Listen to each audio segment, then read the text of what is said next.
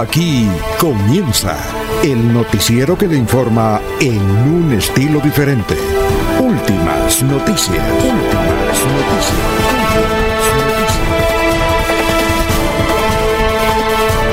La información analizada por los expertos, sin sesgos, explicada con detalles, sin tanta carreta.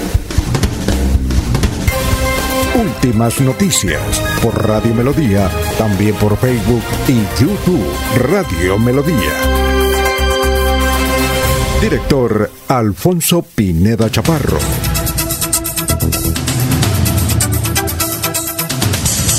Gracias a Dios. Hoy es eh, miércoles 27 de octubre del 2021. Nos abre el, el micrófono Arnulfo Otero Carreño para hablar por Radio Melodía 1080M. Estamos por Facebook Live. Estamos por melodíaenlínea.com. Estamos por YouTube. Gracias, gracias por escucharnos. Son las 5 de la mañana, 4 minutos. Hoy, 27 de octubre, Día Mundial del Patrimonio Audiovisual. Día Mundial del Patrimonio Audiovisual. Hoy es el Día del Arquitecto en Colombia. Un saludo para todos los arquitectos. Un saludo para todos los arquitectos, para el doctor Jaime eh, René Rodríguez, secretario de Infraestructura, que siempre nos escucha, temprano está trabajando con eh, Radio Melodía. Bueno, hoy es el Día Internacional del Corrector de Textos. Hoy es el Día Internacional del Corrector de Textos.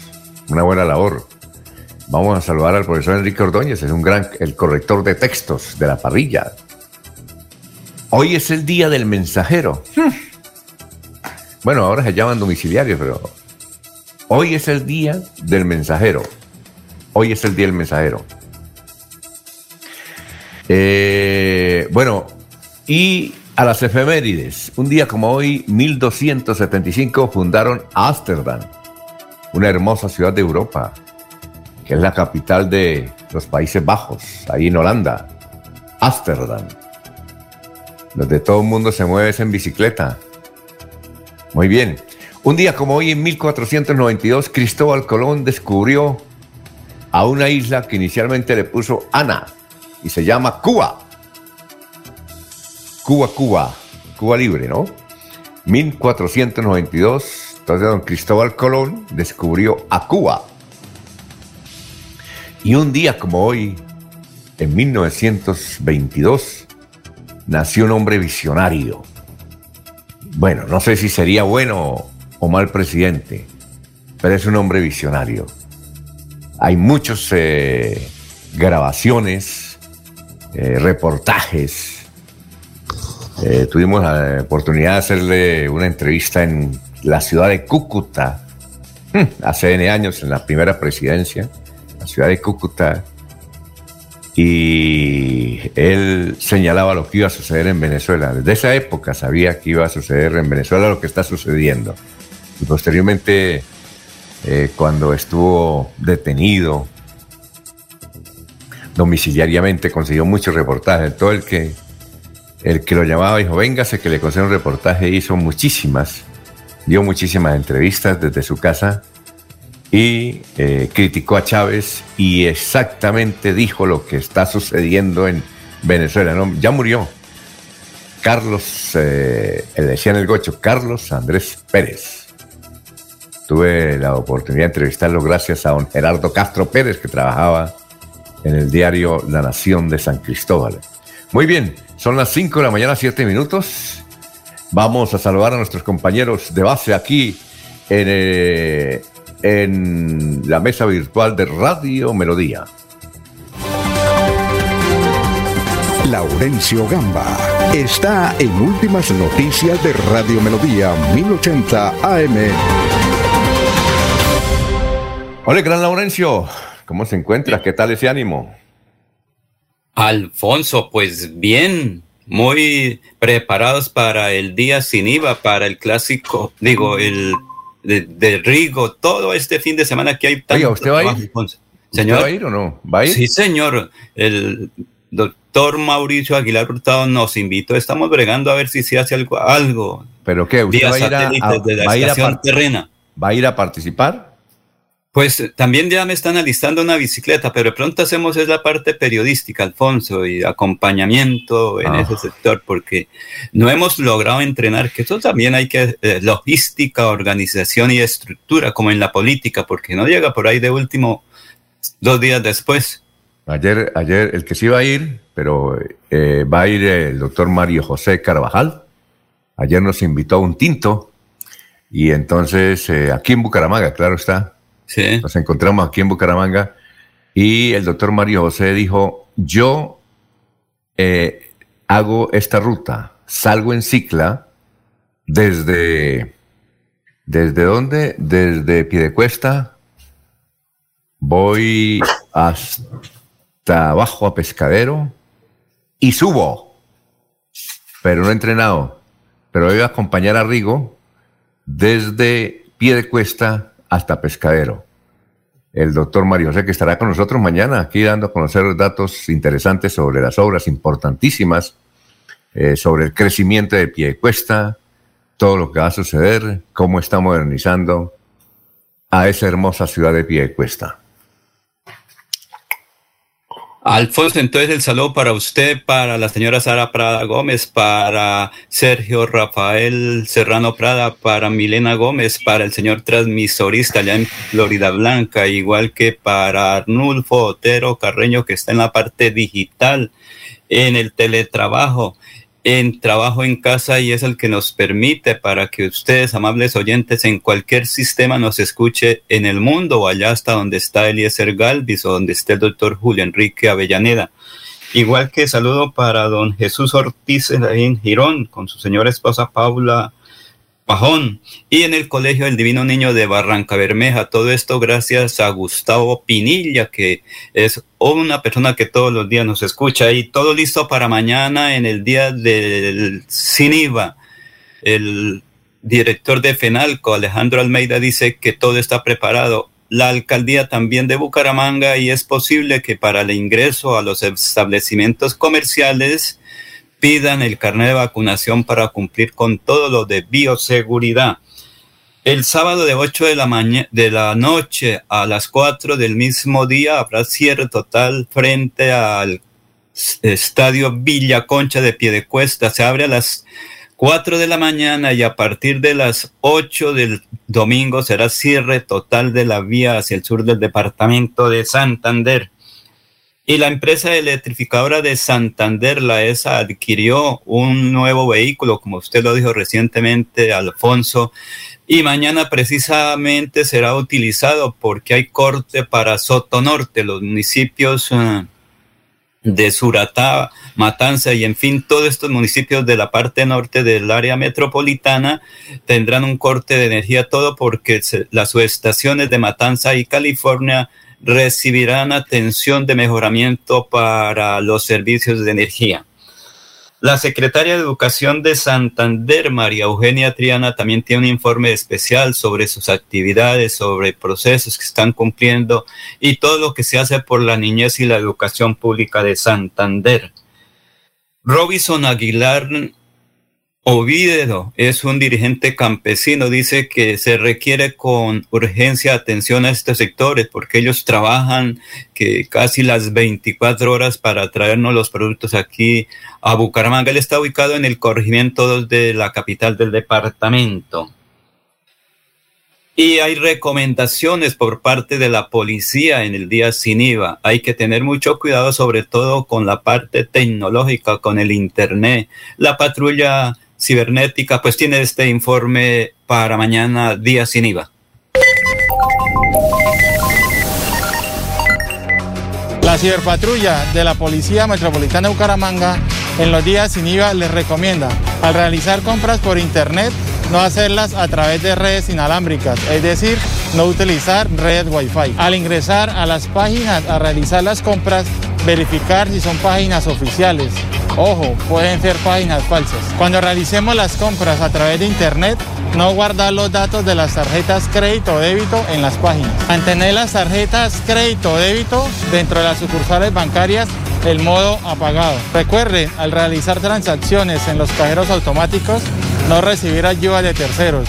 Igualmente, al hacer pago de compras presenciales, hacerlo directamente en las cajas. Y recuerden, en la red no están solos, somos la ciberpatrulla de la Policía Metropolitana de Bucaramanga. Policía Nacional de Colombia, es un honor ser policía. Muy bien, muchas gracias. Son las 5 de la mañana, 13 minutos, 5, 13 minutos. Un saludo de Gustavo Pinilla Gómez. Buenos días, todos los colegas de Radio Melodía y su audiencia matutina. Tienen una cantidad de gente que nos escucha. Vamos a, leer más adelante sus, sus comentarios y, y sus mensajes. Gracias. Eh, igualmente, un saludo a don Jairo Macías, de don Ramiro Carvajal de Deportivos Carvajal, Aníbal Navas Delgado, gerente general de Radio Taxi Libres, que tenemos el, 6, el teléfono 634-2222. José Martínez, en, el sector de Monterredondo, en Piedecuesta. Eh, igualmente, Benjamín Gutiérrez, Juan José Rinconós, Marino Mosquera, Perigan, eh, Jairo Alfonso Mantilla, ya, Perito Galvis, Pablito Monsalve. Son las 5 de la mañana, 14 minutos, y saludamos ya desde contratación. Oh, no, no, de contratación. ¿Ya lo trajo? No. No, no, de contratación a Orlando. Ah. Ajá, ahora es que me equivoco acá. Es que nos están saludando de contratación. Eh, Mónica, pero falta el apellido, Mónica. Ah, bueno, gracias por escucharnos en contratación. Bueno, Eliezer, ¿cómo está? Muy buenos días. Alfonso, muy buenos días. Buenos días para Laurencio, buenos días para don Arnolfo Otero, para todos los compañeros y para la gran audiencia de Radio Melodía. Ajá. Ya comenzamos a disfrutar un clima más frío en esta zona de la Florida, aquí en Kissimmee. Hoy hemos amanecido con 18 grados centígrados, se siente el frío, se siente la temperatura muy agradable. Lógicamente que al filo del mediodía pues hay calor como, como calor bogotano, que ese que pica, ese que, que incomoda un poco, pero son los cambios que tienen los climas aquí en, en tierra norteamericana. 18 grados centígrados a esta hora en Kissimmee, tendremos una máxima de 30 grados. Y llegando a nuestro territorio, comencemos hablando por el municipio del Socorro. En este instante 18 grados también en el Socorro, tendrá una máxima de 30 grados centígrados. En la noche algunas lluvias y 18 grados en la capital de la provincia comunera. El municipio de Málaga registra en este instante una temperatura de 13 grados centígrados, tendrá una temperatura máxima de 24 grados, en la noche Málaga tendrá 12 grados centígrados. La ciudad de Barranca Bermeja registra lluvias, Barranca Bermeja en este momento, tiene 24 grados centígrados, tendrá una temperatura máxima de 39 grados, Barranca Bermeja. El municipio de San Gil eh, en este instante 19 grados centígrados, su temperatura máxima será de 30 grados, en la noche con lluvias y con tormentas 19 grados en el municipio de San Gil. El municipio de Vélez. 10 grados centígrados, temperatura bastante fría en Vélez, la máxima será de 20, en la noche 10 grados otra vez y algunas lluvias en el municipio de Vélez. La ciudad o el municipio de Puerto Wilches. Puerto Wilches registra lluvias en este momento, tendrá una temperatura máxima de 37 grados centígrados. A esta hora el clima en Puerto Wilches es de 24 grados. Bucaramanga, don Alfonso, la capital santanderiana, nuestra ciudad sede de toda la información, registra en este momento 20 grados centígrados, la temperatura máxima será de 31 grados en la ciudad de Bucaramanga y nuestra capital, Bogotá, en este instante está igual de clima que Vélez, 10 grados es la temperatura actual de Bogotá y su temperatura máxima será de 21 grados centígrados. En la noche Bogotá volverá a 10 grados y algunas lluvias en la capital del país, don Alfonso. Muy bien, son las, 6, las 5 y 17, vamos a saludar a, a nuestro antropólogo de cabecera y abogado también y pensador como el doctor Luis José Arevalo con el pensamiento hoy. Doctor, buenos días. Buenos días, estimados oyentes y periodistas de Radio Melodía y su noticiero Últimas Noticias de Santander. La reflexión del día de hoy la vamos a hacer a través de una pregunta que se hacen los masones o franmasones. ¿Soy la piedra o el que labra la piedra? Y reflexionan de la siguiente forma. Soy la piedra y el mismo que la labra. Soy mi mismo constructor Soy quien día a día trabaja en crear la mejor versión de mí mismo, a través del conocimiento de las virtudes, del estudio de la ciencia y la filosofía moral, con la única finalidad de practicarlos fraternalmente. Bueno, muchas gracias. Son las 5 de la mañana, 18 minutos. Eh, bueno, el DANE dice que Bucaramanga, este es el resumen de las noticias, el DANE dice que Bucaramanga fue la ciudad más golpeada durante la pandemia, sobre todo la clase media. ¿Ah? La clase media. Los estratos medios en Bucaramanga, los más golpeados en Colombia. Pero también dice algo mm, desalentador. Dice que Bucaramanga es la segunda ciudad con mayor incremento de la pobreza monetaria. Ah, después de Quito. Nos gana Quito. Bueno, ¿qué tal eso? Lo dice el DANE. Claro que yo estoy tranquilo porque al DANE nadie le cree. Bien, eh, 518. Este martes se reanudaron las sesiones del comité evaluador, es decir, ayer, de la licitación para construir la doble calzada La Virgen, la cemento, y hubo un nuevo choque entre el Invías y el IDESAN. Eh, este malestar se dio por la sugerencia que realizó la ingeniera Leana Rueda, directora técnica del convenio, el convenio se llama 1113, el de la calzada La Virgen La Cemento, de, eh, ella plantea repartir las propuestas entre los evaluadores para que se analizaran de manera separada. Bien. Llega nuevamente, por fin, por fin, por fin, el alcalde de Girón, Carlos Román. Ayer estaba sentado junto con Julia firmando papeles. Entonces se queda Carlos Román y se va Julia. Eh, el Estado invirtió 20 mil millones de pesos en las elecciones donde ganó Julia, Chaplata, ¿no? 20 mil millones de pesos. Gastó el Estado colombiano. Y ahora doña Julia va a poner una demanda, yo diría que por, por ahí unos 10 mil millones.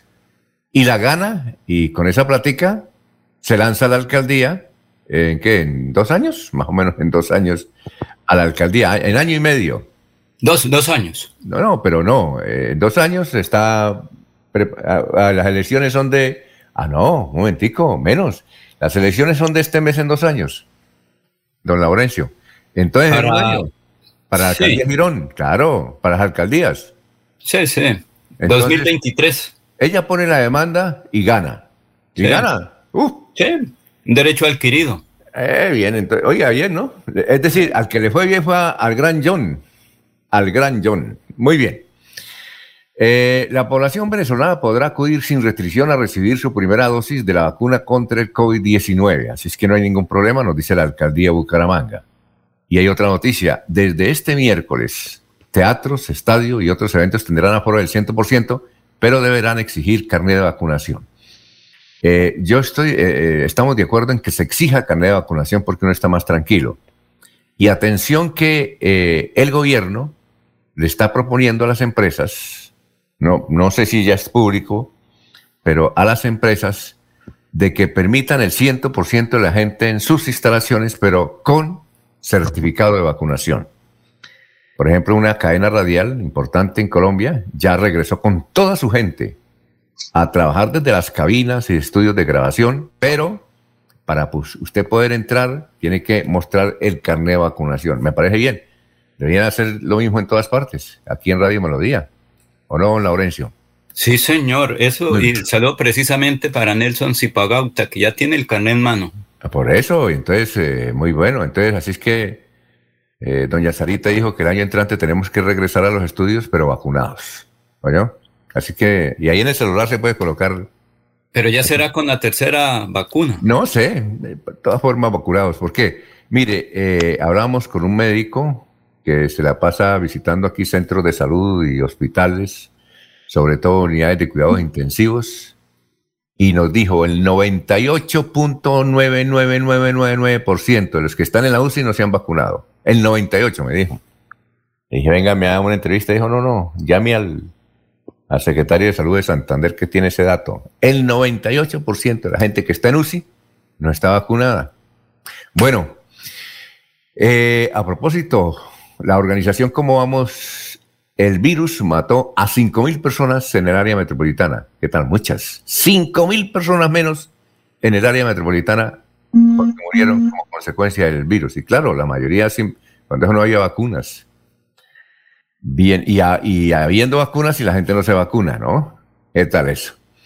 Bien, eh, el alcalde de Bucaramanga, Juan Carlos Cárdenas, presentó proyecto para pagarle honorario a ediles. Qué bien. ¿Usted sabe, Laurencio, cuánto van a ganar? ¿Será el mínimo?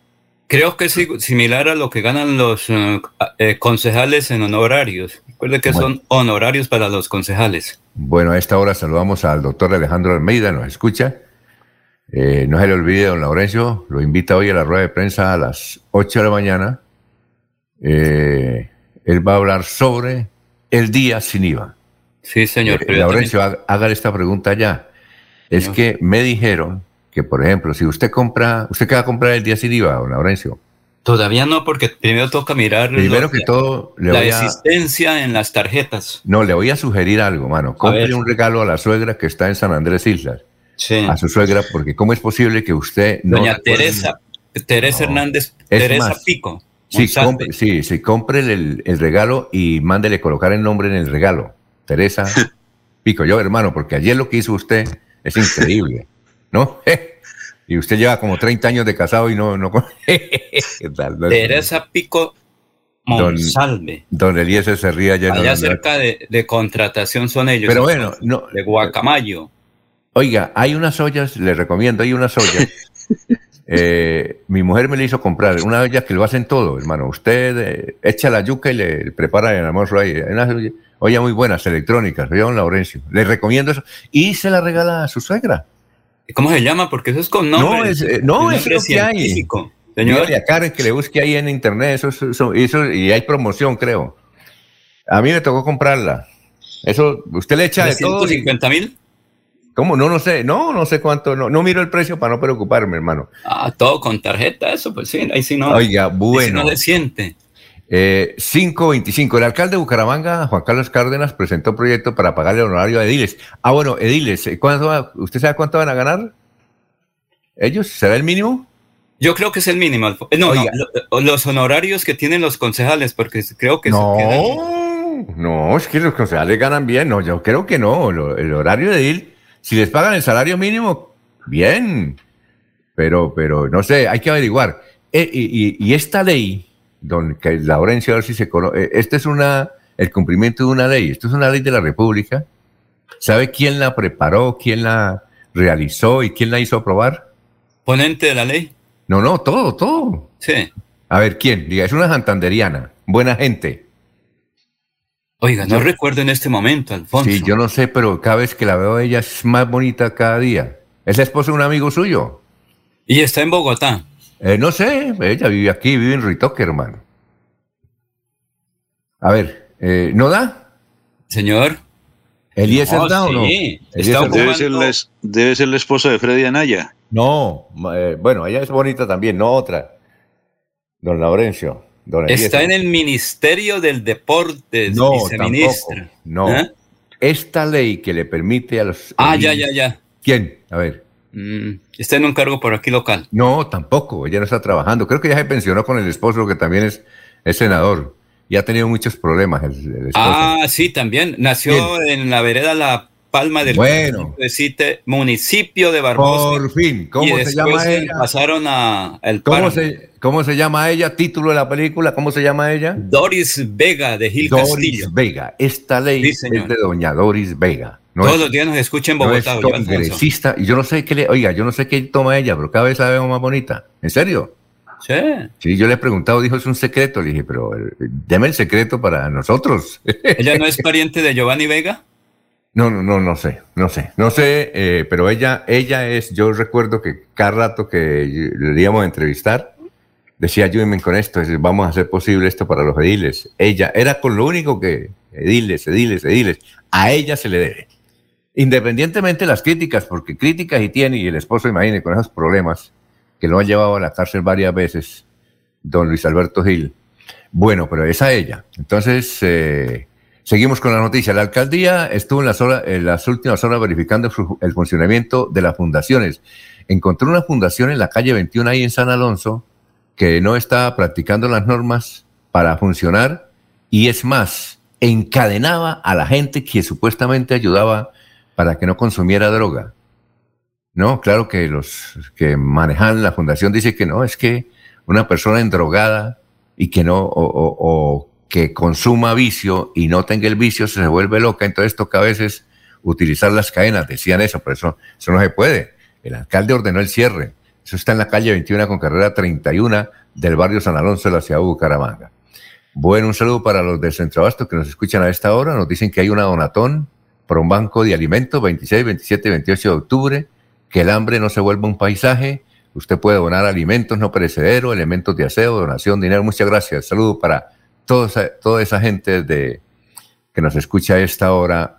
Ya los vamos a saludar aquí.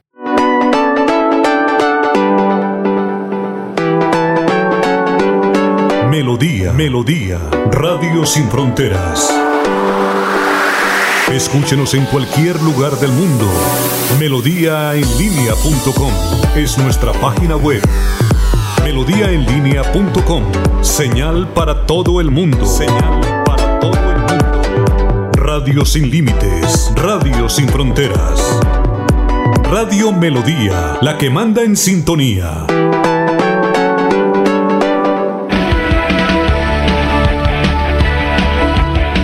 Melodía es la radio que lo tiene todo. Noticias. Deportes. Música. Variedades.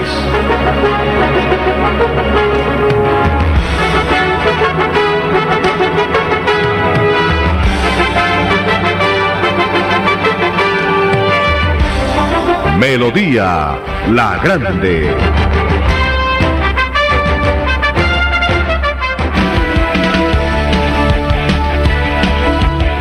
Melodía es la radio que lo tiene todo.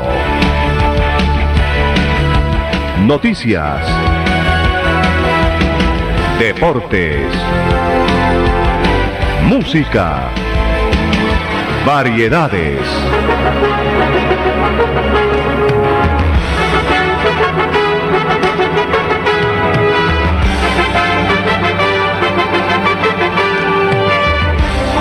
Melodía La Grande. La Secretaría del Interior del Gobierno Siempre Santander invita a los representantes de los diferentes sectores del departamento a postularse al Consejo de Participación Ciudadana, un espacio para presentar sus iniciativas de la mano del gobierno departamental. Podrá radicar sus documentos en la carrera 25 número 2426 de Bucaramanga hasta el 12 de noviembre de 2021. Más información en www.santander.co.co. Resolución 15028 de septiembre de Pronto llegará el día más esperado del año. Este 28 de octubre es el día sin IVA. Te esperamos en nuestras tiendas Hogar como Ultrasan desde las 6 a.m. y en jornada continua para que lleves los productos que tanto quieres para tu hogar. Nuestra pasión es mejorar tu vida. Aplican términos y condiciones. Vigilado Super Solidaria. Se va la noche y llega últimas noticias. Todos los días, desde las 5 de la mañana, empezar el día bien informado y con entusiasmo.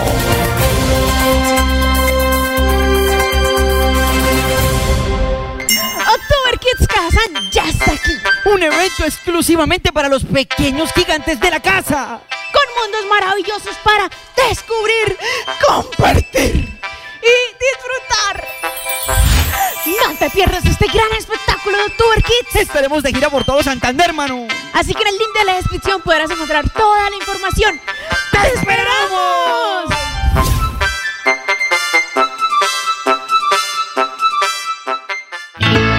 En la radio también estamos luchando contra el COVID-19 y es por ello que algunas emisoras se han silenciado. Superando enormes dificultades, en Melodía seguimos al aire. Con el propósito de continuar acompañándoles como su medio preferido a la hora de la información y el entretenimiento, hemos encontrado como alternativa reducir horas de emisión. Escúchenos de lunes a viernes, de 5 de la mañana a 6 de la tarde, sábados de 6 de la mañana a 2 de la tarde, los domingos de 6 de la mañana a 12 del día. Melodía 1080 AM, en Facebook Radio Melodía Bucaramanga. Es un compromiso de todos lograr que muy pronto nuestro mundo sea mejor que antes. En Melodía seguiremos a su lado por siempre.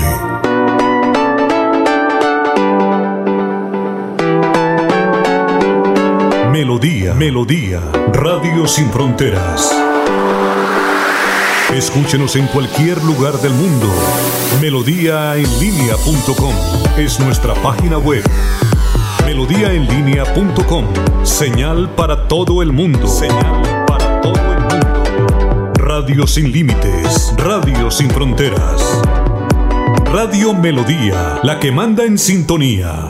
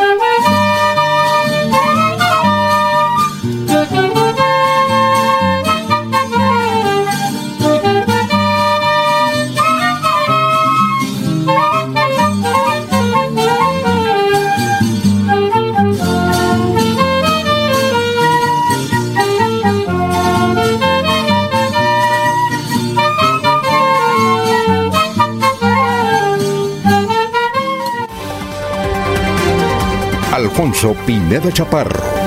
Está en Últimas Noticias de Radio Melodía 1080 AM. Muy bien, eh, ¿me escuchan o no? Bien, Alfonso, Sí, está bien, perfecto. está bien. Perfecto, ¿Y- Alfonso. ¿Y, y al aire estaremos? Sí, señor. Bueno, También. entonces vamos, vamos a unos mensajes. Vamos a unos mensajes comerciales a las 5.35. En la radio también estamos luchando contra el COVID-19 y es por ello que algunas emisoras se han silenciado. Superando enormes dificultades, en Melodía seguimos al aire. Con el propósito de continuar acompañándoles como su medio preferido a la hora de la información y el entretenimiento, hemos encontrado como alternativa reducir horas de emisión. Escúchenos de lunes a viernes, de 5 de la mañana a 6 de la tarde, sábados de 6 de la mañana a 2 de la tarde, los domingos de 6 de la mañana a 12 del día. Melodía 1080 AM, en Facebook Radio Melodía Bucaramanga. Es un compromiso de todos lograr que muy pronto nuestro mundo sea mejor que antes. En Melodía seguiremos a su lado por siempre.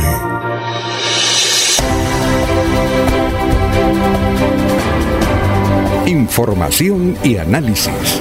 Es el estilo de Últimas Noticias por Radio Melodía 1080 AM.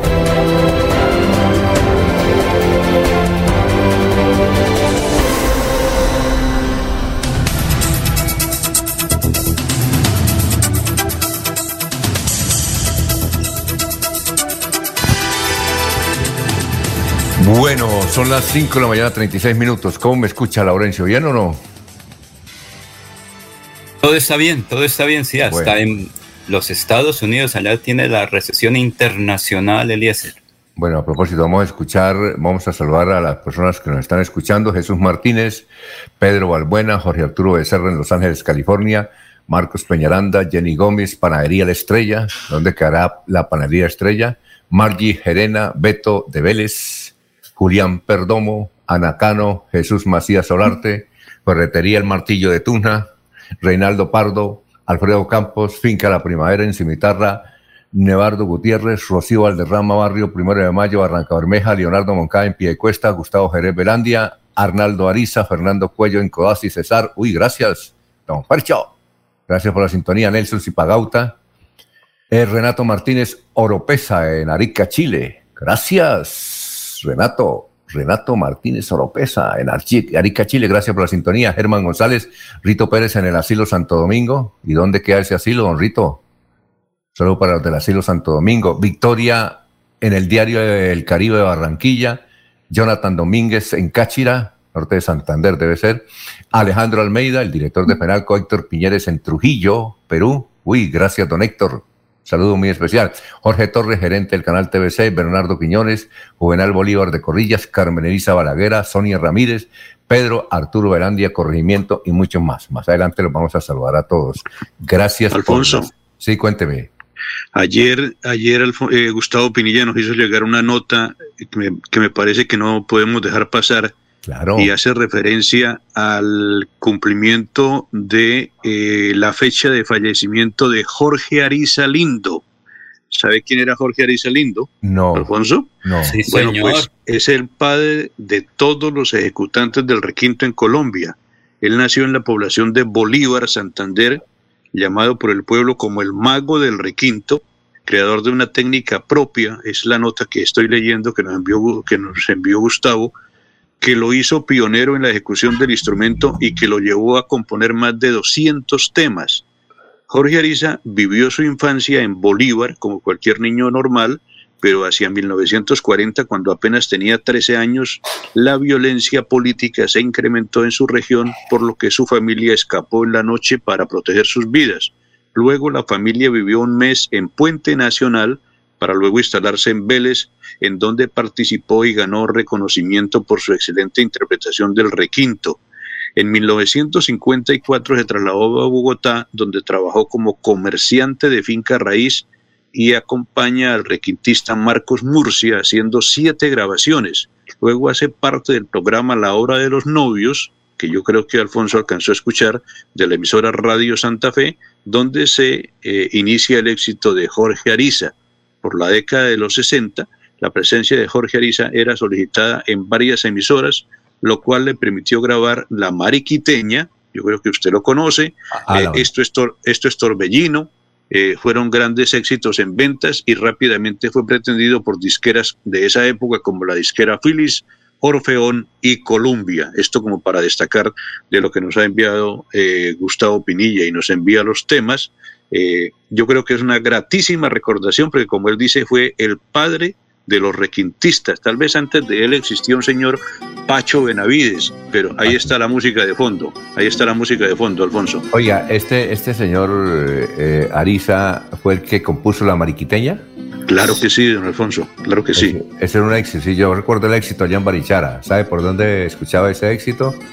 Por la emisora José Antonio Galán del Socorro, que era la única que había en ese sector, y Armonías de San Gil. No, Armonías, sí. No, no, Armonías del Fonse. La emisora José Antonio Galán, que hoy es propiedad de don Rafael Serrano, y que en esa época era propiedad de don Helio Gustavo Zambrano, un hombre de radio de esos buenísimos de la provincia. Muy bien. Eh, ¿Entonces esta es la mariquiteña o no?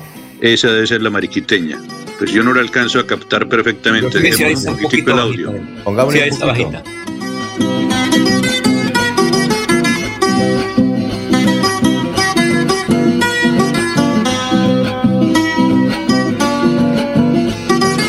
Bueno, la gente ya sabe de qué se trata, porque es que como aquí en el noticiero no podemos pasar música porque los, el Facebook nos, nos corta, no sé, eh, estamos esperando que don Sergio Rafael nos arregle ese asunto. Eh, porque también nos envió don Martín Parra un tema compuesto por Ramiro Pironieta, un cantautor santanderiano, eh, que está muy agradecido con Dios y con la vida, porque ella está preparándolo para sepultarlo, porque tenía coronavirus, duró no sé cuántos meses en la UCI y ahora ya regresó se curó el coronavirus, está mejor que antes y le compuso a la vida y a Dios un tema dándole las gracias porque no murió. Vamos a ver si va, a preguntarle a, Sergio si podemos pasar una partecita de, de ese tema, porque es que ahora como hay ley de derechos de autor, entonces uno si coloca música en el Facebook, le cortan el Facebook, viejo. Así están las cosas, por eso a veces no podemos pasar música. Alfonso, don, Laurencio. Es que al señor Leli Bariza Lindo fue catalogado como el mago del tiple en Colombia y casi que en el mundo, como lo decía Eliezer desde Estados Laurencio. No es Lelio Ariza. Usted quiere meter ahí a Lelio Olarte. No. Ah, no, no, es no, es- Jorge Ariza. Jorge Ariza Jorge Lindo. Ariza. Jorge Ariza Lindo. Bueno, de la ayer- zona rural de, Flo- de Bolívar, Santander. Bueno, ayer mientras nos tomábamos un tinto ahí con el alcalde de Piedecuesta. Alfonso. Aquí en, aquí en Bucaramanga nos tomamos un tinto con el alcalde de Piedecuesta, con el doctor eh, Mario José Carvajal, a quien le dimos nuestro sentido pésame por la muerte de la profesora, eh, pariente de él.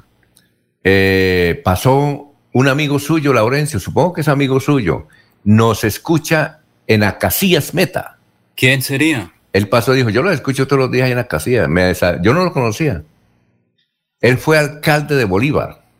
Sí, señor. Alcalde de Bolívar. Pedro Ariza. Pedro María Ariza Ariza. Pedro. María Ariza. Dijo, hágame el favor y me saluda a don Laurencio, que Ah. lo escucho todos los días allá en Acacias. Me gusta como él habla y me gusta como le embarra. Así me dijo, don Sí, Laurencio. muy buena persona. No, sí, me dijo Oiga. Alfonso. Me gusta eh, como Laurencio le embarra. Mándenmele un saludo.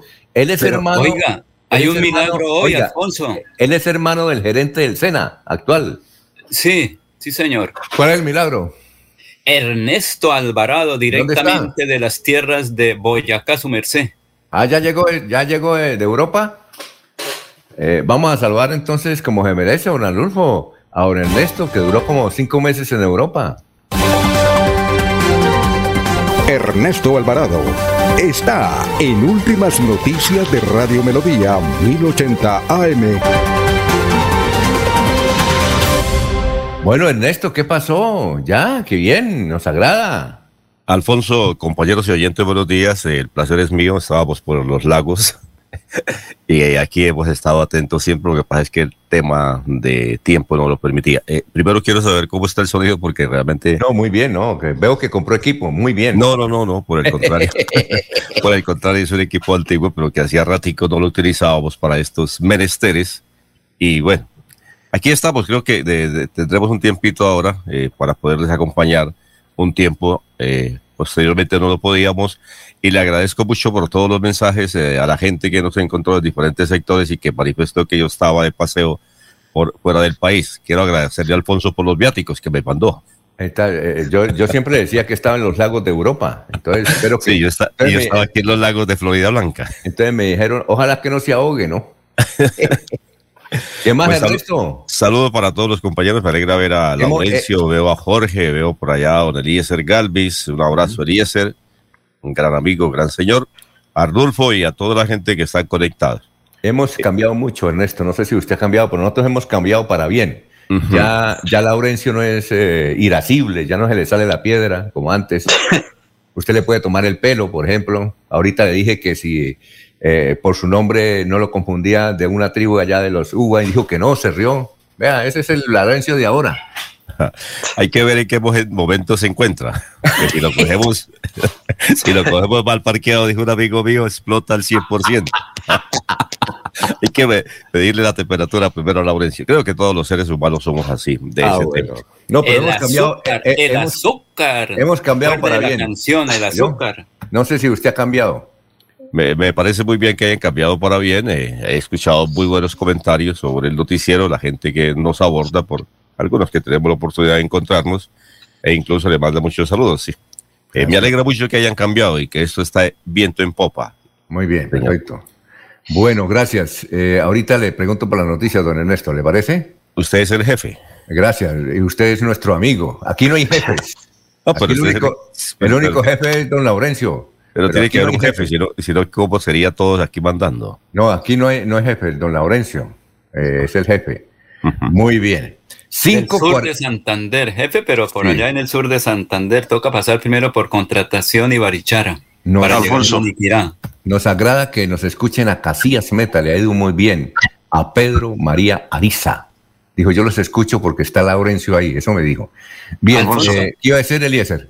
Ratificar nuestra gratitud entonces a Gustavo Pinilla por recordarnos este eh, episodio y este homenaje tan grato a un hombre que inspiró a los requintistas de Santander para convertirlo luego como un instrumento símbolo del folclor de la patria y nacido en la provincia de Vélez, el maestro Jorge Ariza Alfonso. Oiga, ¿no le pusieron nunca eh, letra a la mariquiteña? Nunca, porque el tema era extraordinario.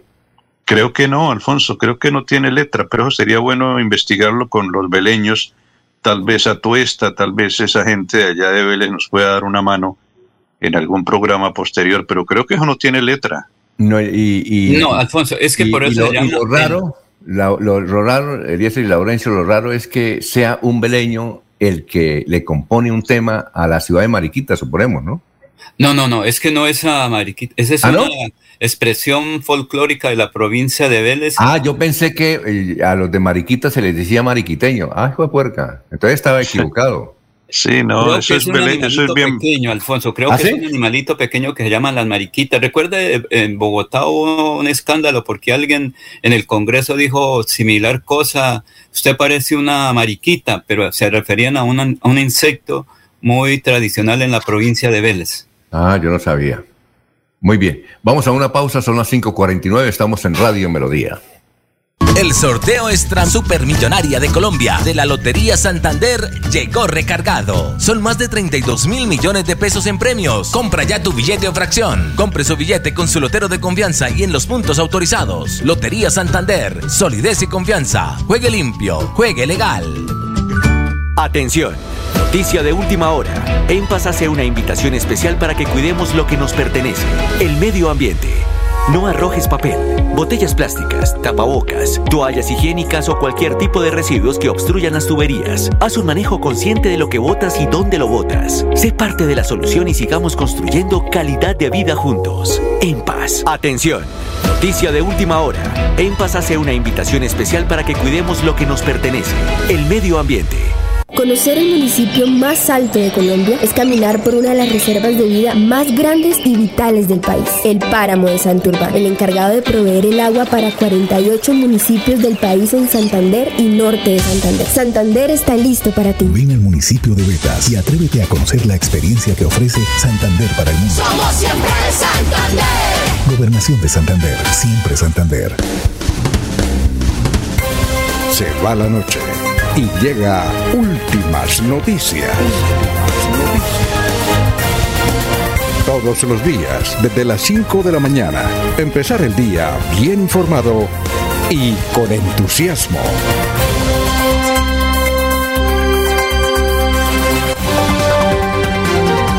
Jorge Caicedo está en Últimas Noticias de Radio Melodía 1080 AM. Muy bien, Jorge, ¿cómo se encuentra? Tenga usted muy buenos días. Don Alfonso, muy buenos días. Como siempre, feliz de compartir con ustedes este espacio de últimas noticias y de llegar, de llegar, por supuesto, a todos los amigos que nos acompañan en Radio Melodía. Como usted lo dijo al inicio de, de esta emisión, hoy es 27 de octubre, es el tricentésimo día del año, el número 300, y ya quedan 65 días de este 2021. Una cifra que es noticia hoy en Bucaramanga son las 11.000 personas que pasan eh, penurias en las calles de la ciudad, eh, soportando la física hambre por la cual el Banco de Alimentos de Bucaramanga está trabajando, realizando una donatón durante los días 26, 27 y 28 de octubre. Espera el Banco de Alimentos de Bucaramanga recaudar eh, alimentos no perecederos, elementos de aseo, donación en dinero y ropa y calzado variado. Una bella actividad la que viene realizando la diócesis de Bucaramanga a través del Banco de Alimentos y en el cual pues espera donaciones en dos puntos de, de, de, de acopio, Centro Abastos y, los, y el mismo ba Banco de Alimentos ubicado en la carrera 20 con calle 1146 en el barrio San Francisco. En cuanto a Mariquiteña, don Alfonso, le tengo un dato, encontré una publicación donde manifiesta que es una rumba criolla, composición de Jorge Ariza, y que fue adoptada como himno del municipio de Mariquita por acuerdo por número 014 del 16 de junio de 1997. Hay una versión vocal, vocal que fue grabada y nada por la agrupación Cónclave de Bogotá a la Corporación Cultural por Arte con motivo de la apertura el pasado 14 de julio de, de, de este centro cultural, este 14 de julio de 1997. Así que sí hay una versión que tiene la letra eh, que le fue adaptada a la mariquiteña de Jorge Ariza. Ah, como himno del municipio de Mariquita. Correcto. Alfonso. Muy bien, vea. Extraordinario. ¿Qué iba a decir, Laurencio? Este nombre, don Teófilo Ariza. ¿Qué pasa con él? Es el abuelo de Jorge Ariza Lindo, que también es de Bolívar, fue maestro también de la música, fue quien le enseñó a Jorge Ariza Lindo tocar el famoso instrumento del el requinto, muy conocido en la provincia de Vélez, Jorge Ariza pues eh, fue el que impulsó. Creo que tiene un hijo también, no sé su nombre, que también toca igual, pero no ha sido tan sobresaliente. Pero los beleños, Eliezer Galvis, recuerda usted cuando estuvo por el sur de Santander que en las parrandas siempre se tenía eso, en las ferias de Vélez, en las ferias de Barbosa, en las ferias de Bolívar, Sucre, La Belleza, eh, Vélez, estaba siempre el maestro Jorge Ariza con su música hace tantos años y que ha sido el legado, porque eso se transmite de generación en generación y de familia en familia de la gran provincia de Vélez. Muy bien. Son las seis, las cinco de la mañana, 54 minutos antes de ir con el historiador que ya está listo. Más mensajes. Héctor Hernández Mateos, por ejemplo, dice saludos especiales desde Girón histórico, además por tener hoy el alcalde titular, Cosas del Poder. ¿Qué vendrá? Germán Martínez, un saludo aquí desde Vélez. Todos los veleños somos de apellido Ariza. Ah, bueno. Bien, vamos con Sí, En la jornada anterior fue habilitada de manera ya sin ningún tipo de restricción el paso de ciudadanos a través de los puentes internacionales de Bolívar y Santander en Cúcuta y la ciudad de Ureña y San Antonio. Ya fue habilitado el paso sin restricciones de ciudadanos que se dirigen a cualquier lado, hacia cualquier punto de la frontera. Eh, solamente Migración Colombia pues mantiene allí un control, puesto de control, donde se aplica el pico y cédula para el paso de personas. Y coincidencialmente, al día siguiente de haber levantado esta medida de restricción en la frontera, pues ya tenemos la compañía de Ernesto Alvarado, así que ya saben dónde se Ah, oye Ernesto, usted llegó fue entonces por el puente. Yo pensé que había llegado en avión. Con la se demoró. Sí, eh, por el puente que comunica aquí entre Bucarica y Lagos. Con razón se demoró. Ah, bueno. Carlos Augusto González, nos vamos con usted. ¿Cuál es la historia de las noticias de hace 50 y 25 años? Carlos, buenos días. Buenos días a la mesa de trabajo y a los oyentes. Hace 50 años esta fue la noticia más importante en Santander. Continúa empantanada la elección de Contralor Departamental, Contralor Auxiliar y Agente Fiscal de los municipios en la Asamblea por falta de acuerdo entre las bancadas. El secretario de Gobierno, Gustavo Udarte Alemán, aseguró que en el término de 24 horas Bucaramanga tendrá un alcalde en propiedad porque se ratificará al mandatario encargado Manuel Enrique González Puyana. Y hace 25 años fue noticia lo siguiente. Falleció el alcalde de Barbosa, José Jesús Olarte Arango, hijo del músico Lelio Olarte Pardo, compositor de la famosa canción Guavina Santanderiana. Según el Servicio de Salud de Santander, en el año 1996, las principales causas de muerte en el departamento fueron, en su orden, las enfermedades del corazón, cerebrovasculares y respiratorias, el homicidio y los accidentes de tránsito. Cordial saludo a todos. Siga usted, don Alfonso. Gracias, don Carlos. Oiga, Laurencio, usted hablaba de un ley Lolarte. Entonces, ¿ese ley Lolarte es otro o es el mismo? Es otro, mismo. Ernesto y, Elías se recuerdan la salida para Moniquira, que ahí vivía la familia eh, Olarte. Pero el y Lelio. alcalde. Sí, pero el Lelio que se habla es el compositor de la Guavina Santanderiana, que se hace homenaje y se recuerda de hace 25 años. No, no, no. Es que es de 50 años que habla de Jesús Solarte. Ah, sí, sí, sí, claro. Don Jesús Solarte vivía ahí frente al comando de la policía. ¿Se acuerda de Eliezer saliendo hacia Moniquira en la curva? Que tenían una casa muy bonita, estilo colonial, que fue uno de los importadores de, vehículos al comienzo de siglo, la familia Olarte ahí en Barbosa. Y luego él fue nombrado por decreto alcalde de Barbosa, creo que de tendencia libero-conservadora era más por Puente Liberal y en Barbosa conservador a ratos, pero don Jesús Solarte fue alcalde de Barbosa mediante decreto. Recuerde la salida hacia Moniquirá, ahí donde está, eh, casi frente al campo de fútbol, donde ahora está esa gran construcción del distrito de policía de Barbosa que opera para todo el sur de Santander. Ah, bueno, perfecto. Eh, ¿Qué otras cosas recuerdan ustedes de la historia de las noticias, Eliezer o Laurencio? Alfonso, que hace 50 años se tenían dificultades para la elección del Contralor Departamental. Ayer precisa hablé con el excontralor de Santander, don Gregorio Bautista. Más adelante lo tenemos también. Él dice, cuando yo fui elegido Contralor era fácil, no como ahora que hay tantas situaciones, que concurso que les dieron las uh, preguntas, que le apoyaron, que le ayudaron, que no sé qué dijo cuando a mí me eligieron fue facilito porque yo fui eternado por los tribunales. Y ahorita, pues, pero que sí es muy importante. ¿Sabe por, qué lo, ¿Sabe por qué lo eligieron a él Contralor? Sí. Porque mm, el doctor Miguel J. Arenas, que era el gobernador, dijo que era él y lo nombraron. Eso, no, así, eso no era así, no es ah, que estaba en la terna. eh, eh, sí, siga soñando. Más adelante hablará, más adelante hablará. Ah, bueno, responderá usted. Lo único cierto es que hace 50 años había problemas para elegir el Contralor y hoy la, eh, es igualito. Sí, señor. Pasa lo mismo.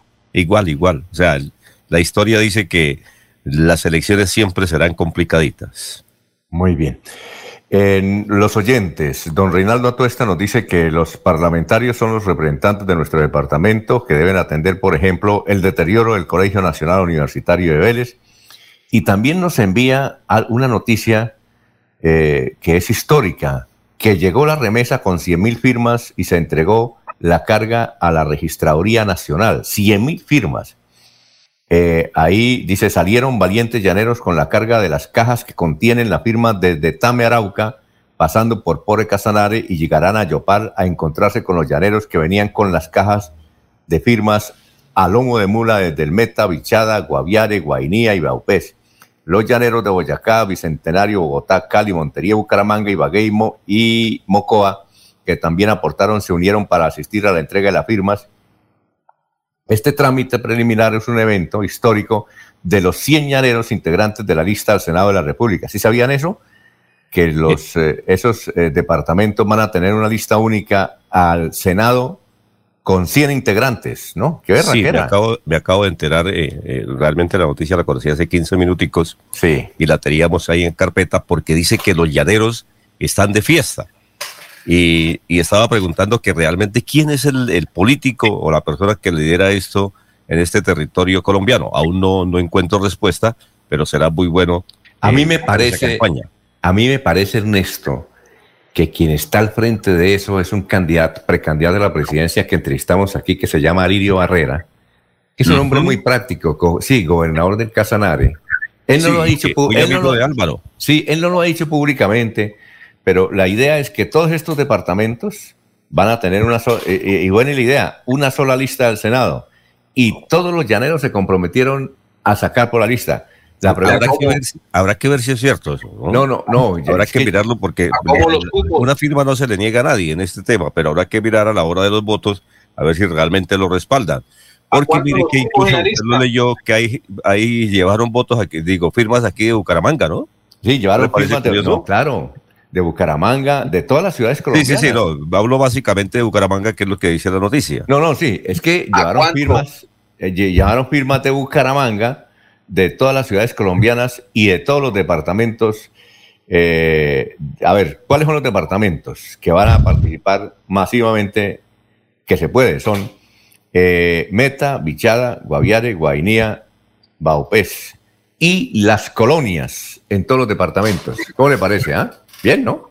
Sí, ¿A cuánto? ¿A quién dice que cuánto? los cupos en esa lista? eh, pero yo creo que va a tener éxito, ¿sabe? Por una cosa, primero, la gente se va a unir. Y segundo, hay grupos armados que les dicen, bueno, vayan a votar porque los estamos observando. Entonces, con amor y miedo, yo creo que van a tener una buena, buena participación en el Congreso. No, pero ¿de dónde saca eso verdad? No, yo creo, pienso, ¿no? Yo pienso que... No, yo pienso que con el temor y el amor se llega a tener una buena votación, porque esa gente lo que vive es atemorizada, ¿no? Alfonso, no, no, no, así no, por ese lado no. Ellos son trabajadores, son ganaderos, son colonos, muchos santanderianos. Recuerde que en el llano, la gran llanura colombo-venezolana fue, digamos, que conquistada por muchos santanderianos en Casanare, en los propios llanos. Allá hay mucha gente, por ejemplo, de Barbosa y de Cite, que abandonaron la tierra por la violencia y se radicaron en todo lo que es el llano. Eh, eh, pues ahí está. Entonces, son grupos de ciudadanos que se organizaron, no con la incidencia de ningún otro índole, no, ciudadanos que se organizaron y quieren llevar esa lista a ver qué ocurre, porque tienen que colocar más o menos eh, eh, unos 400 mil votos para que se conviertan en partido. Ellos están buscando lo que no buscó por aquí un amigo de esta región, crear partido. Ellos lo que están buscando es crear un partido de llaneros. Ah, bueno como lo hicieron los llaneros, los lanceros, Ojalá Dios. estuvieron en la batalla de Boyacá y en toda la conquista, en la, que Dios lo, todo lo que tiene que ver en la... Sí, que Dios lo oiga, Laurencio, que Dios lo oiga, Laurencio. esa, Alfonso, esa tesis del miedo sería como que otras listas no se pudieron conformar por miedo a perder el dinero. También, también. Y el otro eh, por el miedo de las balas. ¿Qué iba a decir, Ernesto? Me encuentro con este dato. Eh, uno de los socios fundadores de este partido político llanero, eh, grupo significativo de ciudadanos, dice ser Juan Diego Gutiérrez. Estoy tratando de buscar quién es Juan Diego Gutiérrez, a ver qué tiene que ver con la política en el llano o en qué territorio colombiano.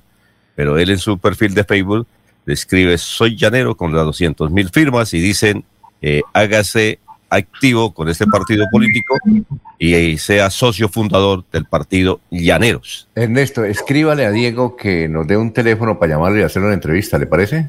Sí, vamos a, vamos a mirar a ver qué, qué Aquí veo la lista de los 100 llaneros, Alfonso, los santanderianos de ah, y, A ver, y, busquemos a ver si podemos leer la lista de los 100 llaneros, a ver quiénes, quiénes hay ahí amigos nuestros, ¿no? Bueno, son las seis y cuatro minutos, ya está ahí Tatiana Pérez Forero, a quien le decimos un momentico.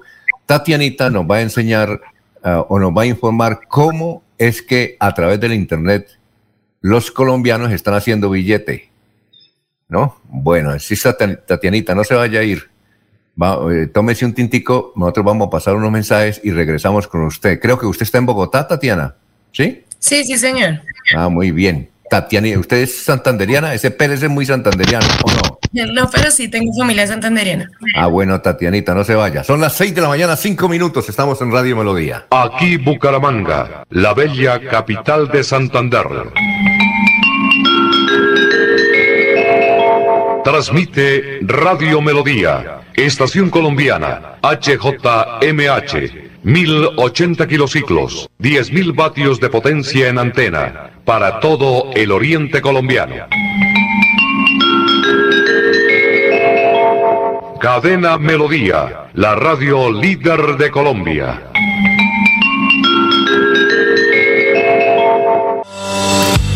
Queremos que disfrutes de un servicio de energía confiable y de calidad. Por eso trabajamos en el mantenimiento de la infraestructura eléctrica, para que estés informado oportunamente de las fechas y horarios de las suspensiones del servicio de energía. Síguenos en nuestras redes sociales arroba esa grupo EPN o consulta toda la información en www.esa.com.co. ESA Grupo EPN, Vigilado Superservicios.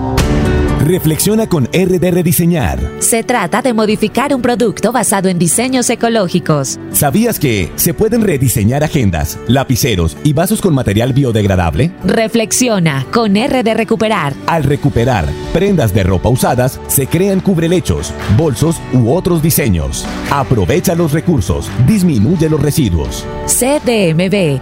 Me uno al ciclo del cambio. Juan Carlos Reyes Nova, director general. Cuando pienses en amor, pasión, piensa en mí, Damiana. Pide ahora mismo tu tableta de Damiana para que disfrutes al máximo de una relación sexual con toda la energía, vitalidad y que te permita durar el tiempo que tú quieras. Damiana, pídela a domicilio en Bioalterna 643-6636 o al celular 321-441-6668 Bioalterna, calle 55 31 17, Barrio Antiguo Campestre, Bucaramanga. Suaita. Seguimos adelante con los estudios y diseños para la optimización y mejoramiento de los acueductos de los corregimientos de Real y San José de Suaita. Más de 2.400 habitantes beneficiados, 41 empleos directos e indirectos, una apuesta hacia el bienestar de las familias santandereanas con agua potable. Agua siempre para todos. Se va la noche y llega últimas noticias.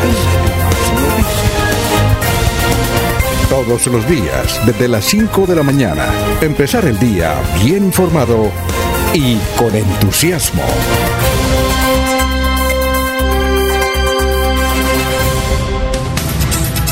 Bueno, vamos con los oyentes. Eh, Fundación Renace Mi Edad Dorada dice cordial saludo, bendiciones para todos y lluvia de éxitos. Eh, Jorge Eliezer Hernández. Buenos días, señores, mesa de trabajo. ¿Qué noticias se tiene sobre la dudosa escogencia de la terna para contralores donde el pelado Reinaldo Mateus, que es de la corriente de Nuya López y Freddy Anaya, lo denunciaron por ser contratista del departamento cuando estaba concursando para contralor? Eh, terna para contralores con A gana Freddy, con B gana Freddy, con C negocia Freddy. Entrevisten al pelado Carlos Parra, concejal de Bucaramanga, y les explica el mandado. Oye, a propósito, eh, Jorge, ¿cuándo es la elección de Contralor? 29 de octubre, don Alfonso. 29 eh, de octubre es, eh, a ver, miramos el calendario. Pasado mañana. Pasado mañana, ¿no? 29, el viernes, ¿sí? ¿A qué horas para estar pendiente, Jorge? No, no, no, no se ha citado para ese Muy bien, iba, iba, porque es que, bueno, entonces ya don, don Reinaldo Mateos, no creo que sea de Freddy Anaya, porque si va a competir con Freddy Anaya, eh, no creo que esté de su lado, pero en ese caso, como Reinaldo Mateos está inhabilitado, lo sacan, ¿no? ¿Y meterán otro? ¿Usted sabe algo de eso, Jorge? No, don Alfonso, no, la, la, terna fue presentada ante la plenaria de la corporación y esta fue aprobada.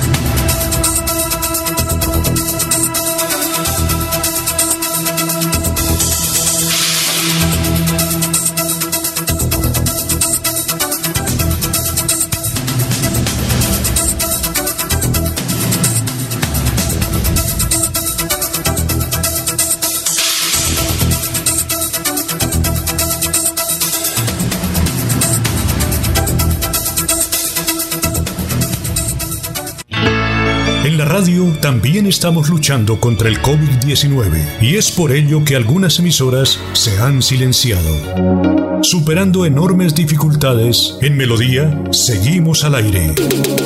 Con el propósito de continuar acompañándoles como su medio preferido a la hora de la información y el entretenimiento, hemos encontrado como alternativa reducir horas de emisión.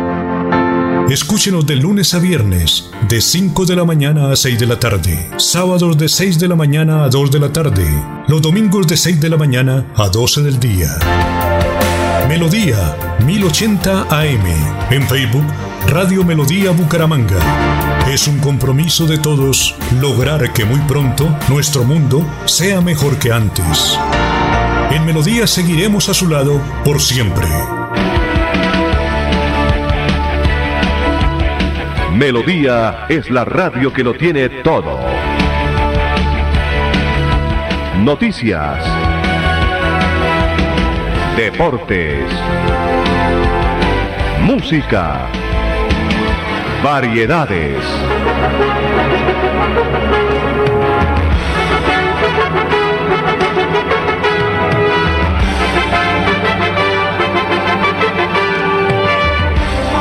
Melodía La Grande.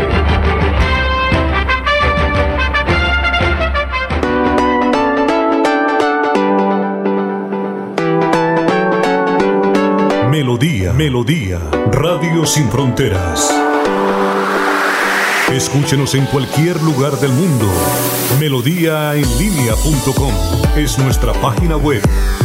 Melodíaenlínea.com, señal para todo el mundo. Señal para todo el mundo. Radio sin límites, Radio sin fronteras. Radio Melodía, la que manda en sintonía.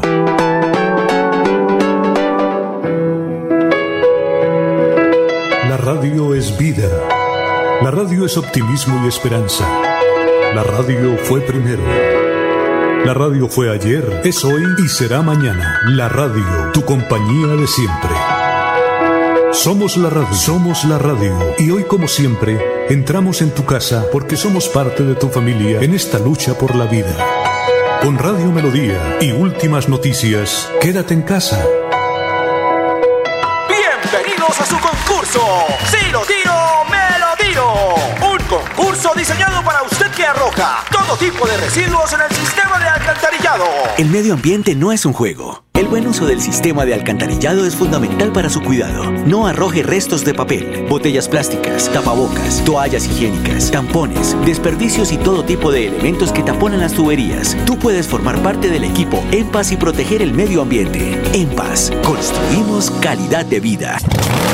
Gánate una Supermoto Benelli con los números ganadores como Ultrasan. Por cada 500 mil pesos en créditos de Crediaportes, 500 mil pesos en compras de nuestras tiendas hogar, materiales o comultrasan.com. Y por realizar tus aportes o pagos oportunos de los créditos vigentes, recibes números para participar en nuestros sorteos. Entregamos dos combos hogar y una moto Benelli. Comultrasan, mejora mi vida. Aplican términos y condiciones. Promoción válida del 1 de septiembre de 2021 al 31 de diciembre del 2021. Autoriza con juegos. Viajar a San Andrés en Santander es descubrir un mundo nuevo de sabores con los dulces típicos más deliciosos de la región y conocer las leyendas y mitos que rodean a la laguna de Ortizas, una de las tres lagunas de clima cálido que existen en toda Latinoamérica. Santander está listo para ti. Ven al municipio de San Andrés y atrévete a conocer la experiencia que ofrece Santander para el mundo. Somos siempre Santander. Gobernación de Santander, siempre Santander.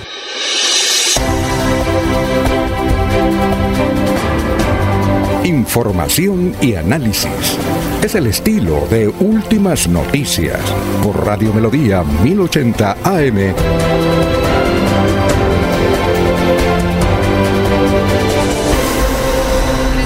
al lote de su interés, a la subasta de su interés. Eh, cada subasta tiene un precio de garantía. Ese precio de garantía, si la persona queda ganadora, en el momento que vaya a realizar el pago, pues se devuelve.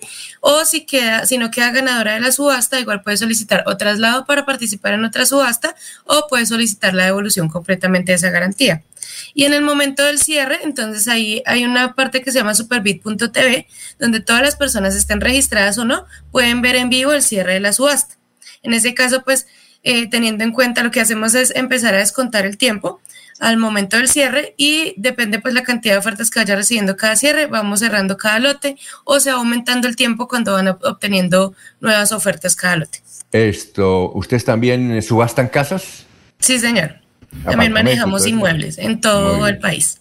Muy bien. ¿Alguna eh, pregunta antes de despedir a la hermosa Tatianita Pérez? Alfonso. Sí.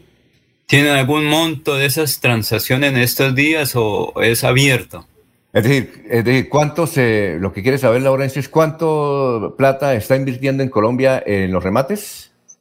Bueno, por ejemplo, especialmente en, en Santander, este año hemos vendido más de 1.700 millones, que es una cifra bastante alta. Es uno de los departamentos que más participación tiene, tanto en compradores como en vendedores. Y pues eh, igual han participado con diferentes categorías. Y en este momento, para que participen, tenemos una subasta abierta de, de chatarra en San Gil, Santander. Muy bien, eh, aquí los periodistas me están preguntando. Eh, siga, Jorge. El valor del servicio, ¿qué costo tiene? Eh, bueno, nosotros manejamos una tasa de comisión y tasa administrativa, eso lo paga directamente el comprador y varía dependiendo el tipo de subasta, el tipo de categoría en el que estén participando. Esa, esa tasa administrativa puede variar, hay unos que no, no, no se les cobra nada, maneja del 0% hasta el 10%. Bueno, aquí hay unos periodistas que preguntan cómo hacen para entrevistarlo a usted, cuál es o cuál es el portal de, de estos remates. Es www.superbit con B larga y D al final de dedo.com.co. Allí pueden ingresar y encontrar toda la información de las subastas en tiempo real y pues también lo que les comentaba, estén registrados o no estén registrados, igual pueden ver eh, qué subastas tenemos activas. Bueno, Tatiana, muchas gracias, muy amable. Tatiana Pérez Forero, de, hablándonos sobre cómo eh, a través del Internet ahora están cambiando mucho los negocios. Gracias, ¿no?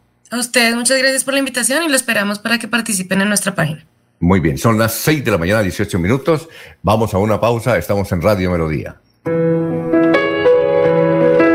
La radio es vida. La radio es optimismo y esperanza. La radio fue primero. La radio fue ayer, es hoy y será mañana. La radio, tu compañía de siempre. Somos la radio, somos la radio. Y hoy como siempre, entramos en tu casa porque somos parte de tu familia en esta lucha por la vida. Con Radio Melodía y últimas noticias, quédate en casa.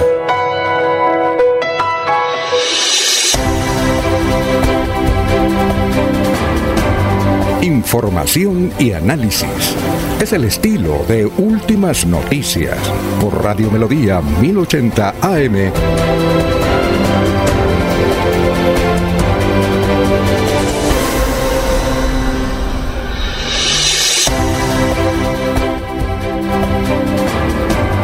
Información y análisis. Es el estilo de Últimas Noticias por Radio Melodía 1080 AM.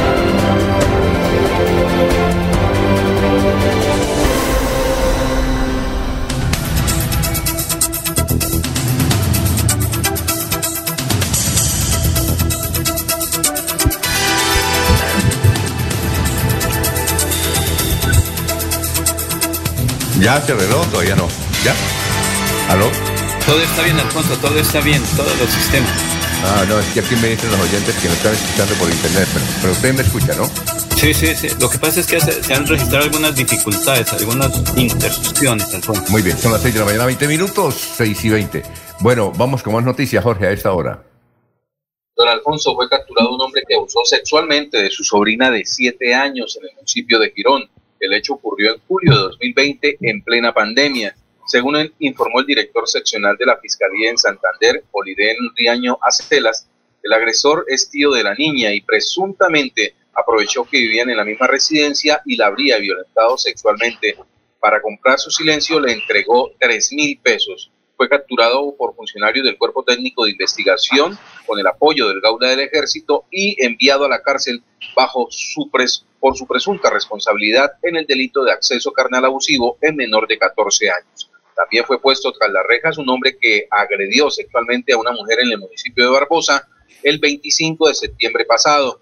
El capturado se encontraba en estado de alicoramiento cuando cometió el hecho y era amigo de la familia. Muy bien, son las 6 y 21. Don Ernesto, lo escuchamos. Alfonso, eh, me cuentan que eh, tenemos nuevo alcalde encargado en el municipio de Cimitarra. Se trata del secretario de gobierno, Miguel Ángel Rubio. Eh, eh, dice la información que mm, se ha posesionado ante el notario Hugo Hernández eh, debido a la nueva incapacidad de su titular, el alcalde Wilfran Saugal Yarse, que, que todos es conocido, se encuentra delicado de salud. En Civitarra realmente se vive una tensa actividad o una tensa situación en lo que tiene que ver con el nuevo mandatario. Dicen que hay tire y afloje de las personas en esta localidad. Pero quizás con la llegada de Miguel Ángel Silva Rubio se enderezcan las cargas. Oye, Ernesto, es que nos dicen que a raíz de eh, la enfermedad por COVID de el alcalde que se ¿cómo es que se llama el alcalde? Este Wilfran Wilfran. Sí. A raíz que, eh, bueno, ya se recuperó, él se recuperó, pero mientras estaba enfermo, se desarrolló toda una novela de amor, sí, de romances, donde él es coprotagonista protagonista, y entonces que en este momento eh, no se está recuperando tanto de la enfermedad de COVID, sino de la enfermedad sentimental. Eh, es una, es una historia que con Jorge, Jorge, ¿usted leyó la historia en Ecolecua? Sí, señor, don Alfonso. Y... ¿Cómo, es, ¿Cómo, es, esa historia de amor? Que eso, es, eso es como para una novela, ¿no? Don Alfonso. Vamos a ver si copiamos el guion. En ese momento la situación del alcalde del municipio de Cimitarra, Wilfran Sabogal Yarse, eh, se debe a que fue internado nuevamente en unidad de cuidados intensivos en el Hospital Internacional de Colombia.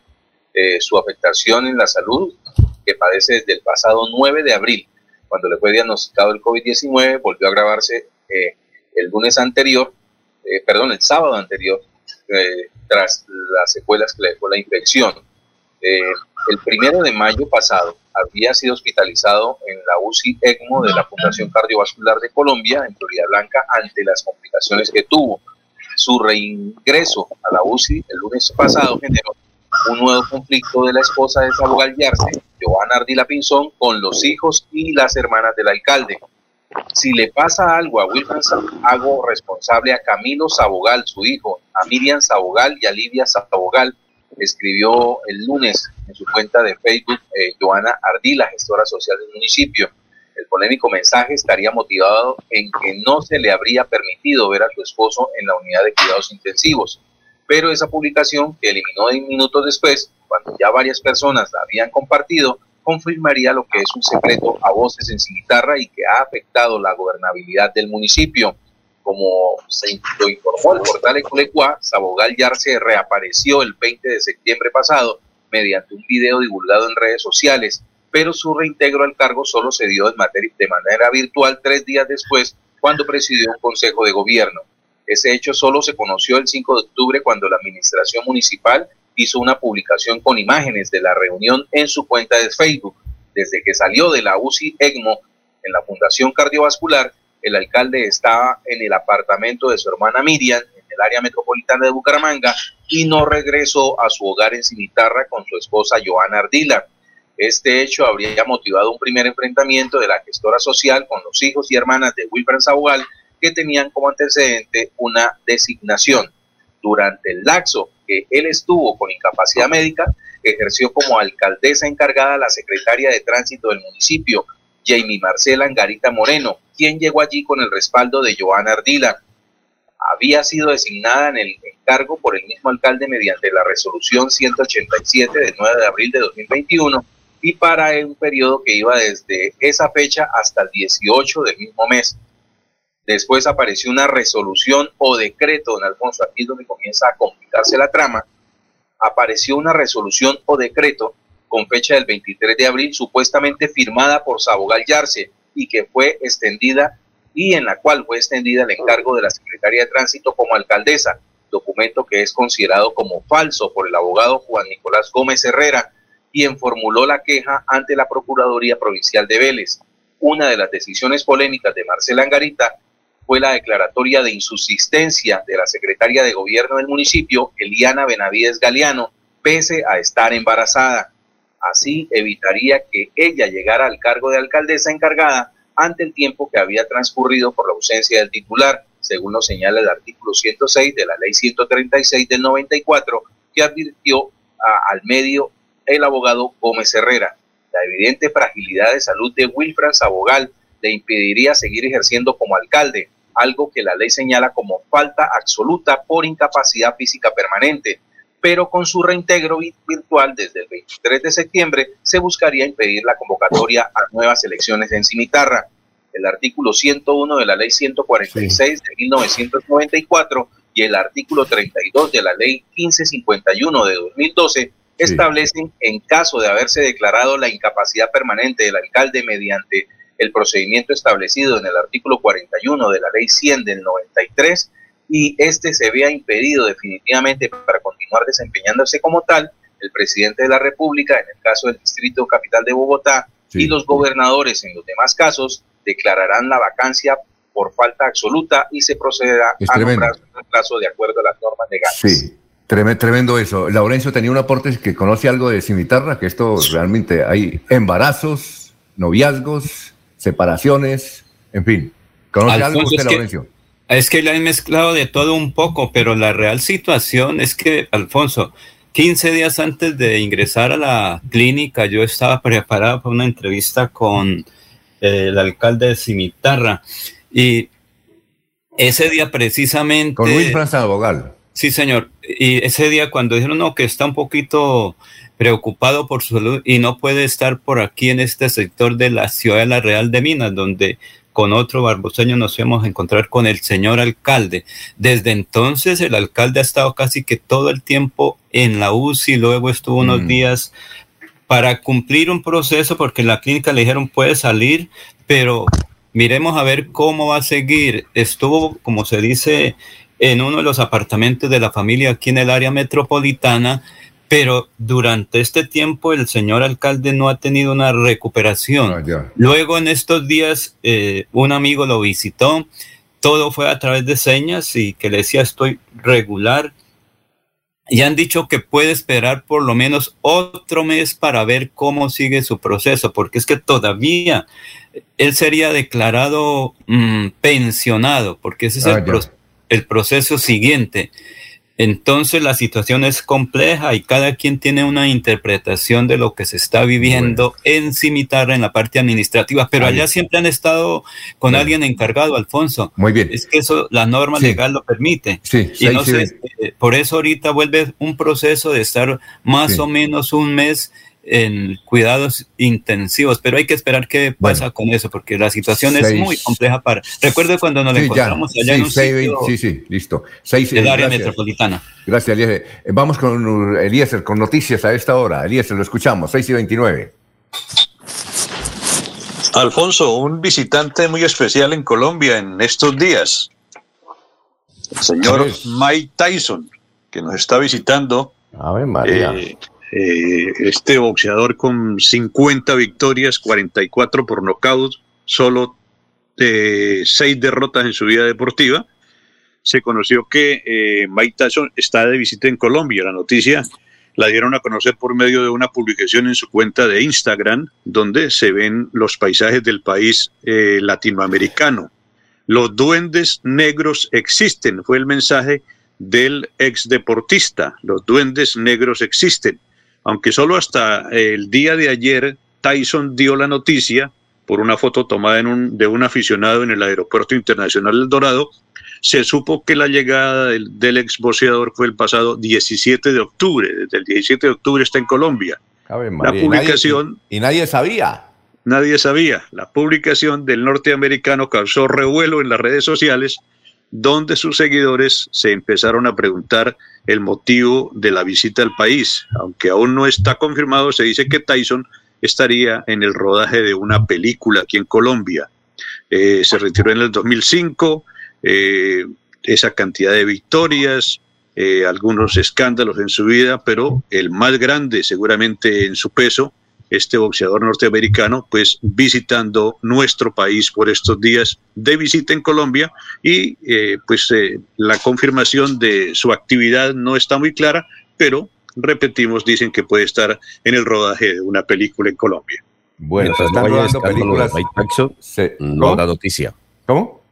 Mientras no haya escándalo de Tyson, no habrá noticia. No, pero se están rodando películas.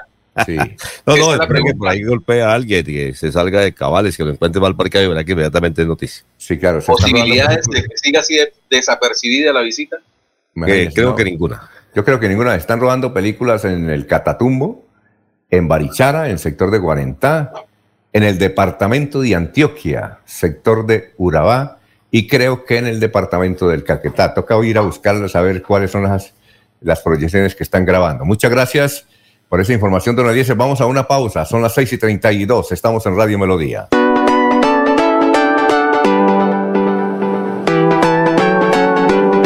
Melodía, Melodía, Radio Sin Fronteras. Escúchenos en cualquier lugar del mundo. Melodíaenlínea.com es nuestra página web. Melodíaenlínea.com. Señal para todo el mundo. Señal para todo el mundo. Radio sin límites. Radio sin fronteras. Radio Melodía, la que manda en sintonía. El sorteo extra supermillonaria de Colombia, ganas por donde lo compres, porque tienes muchas oportunidades. No olvides nuestras aproximaciones. Dale la vuelta a tu billete o fracción y conoce cuáles son. Compre su billete con su lotero de confianza y en los puntos autorizados. Lotería Santander, solidez y confianza. Juegue limpio, juegue legal. October Kids Kazan ya está aquí.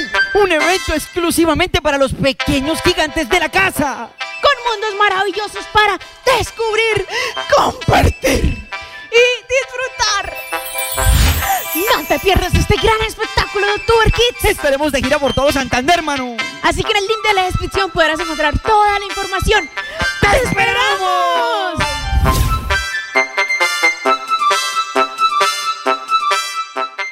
¿Cómo estás, amor? ¿Con quién estabas hablando? Con nadie, amor, solo con mi mamá. Préstame tu celular. Que me prestes tu celular.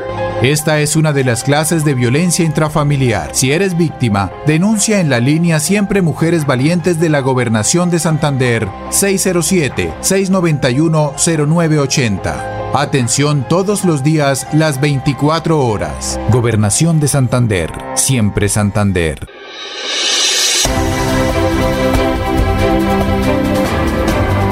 Información y análisis.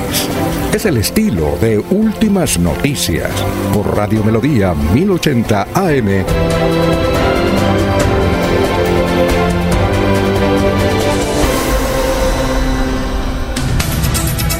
Muy bien, a esta hora tenemos a Diego Galvis en Estados Unidos. Diego, ¿cómo está? Tenga usted muy buenos días. Son las 6 y 34 en Colombia.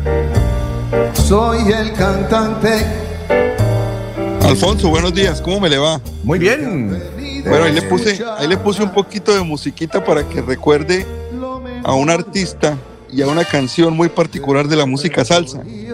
El cantante de Héctor Lavoe. Recordemos que esta versión que está sonando de fondo es la versión de Rubén Blades, que fue el compositor original de esta canción. Esta canción es de Rubén Blades, el panameño. Héctor Lavoe fue considerado el cantante de los cantantes. Fue considerado por todos sus compañeros de la Fania el mejor cantante de música salsa.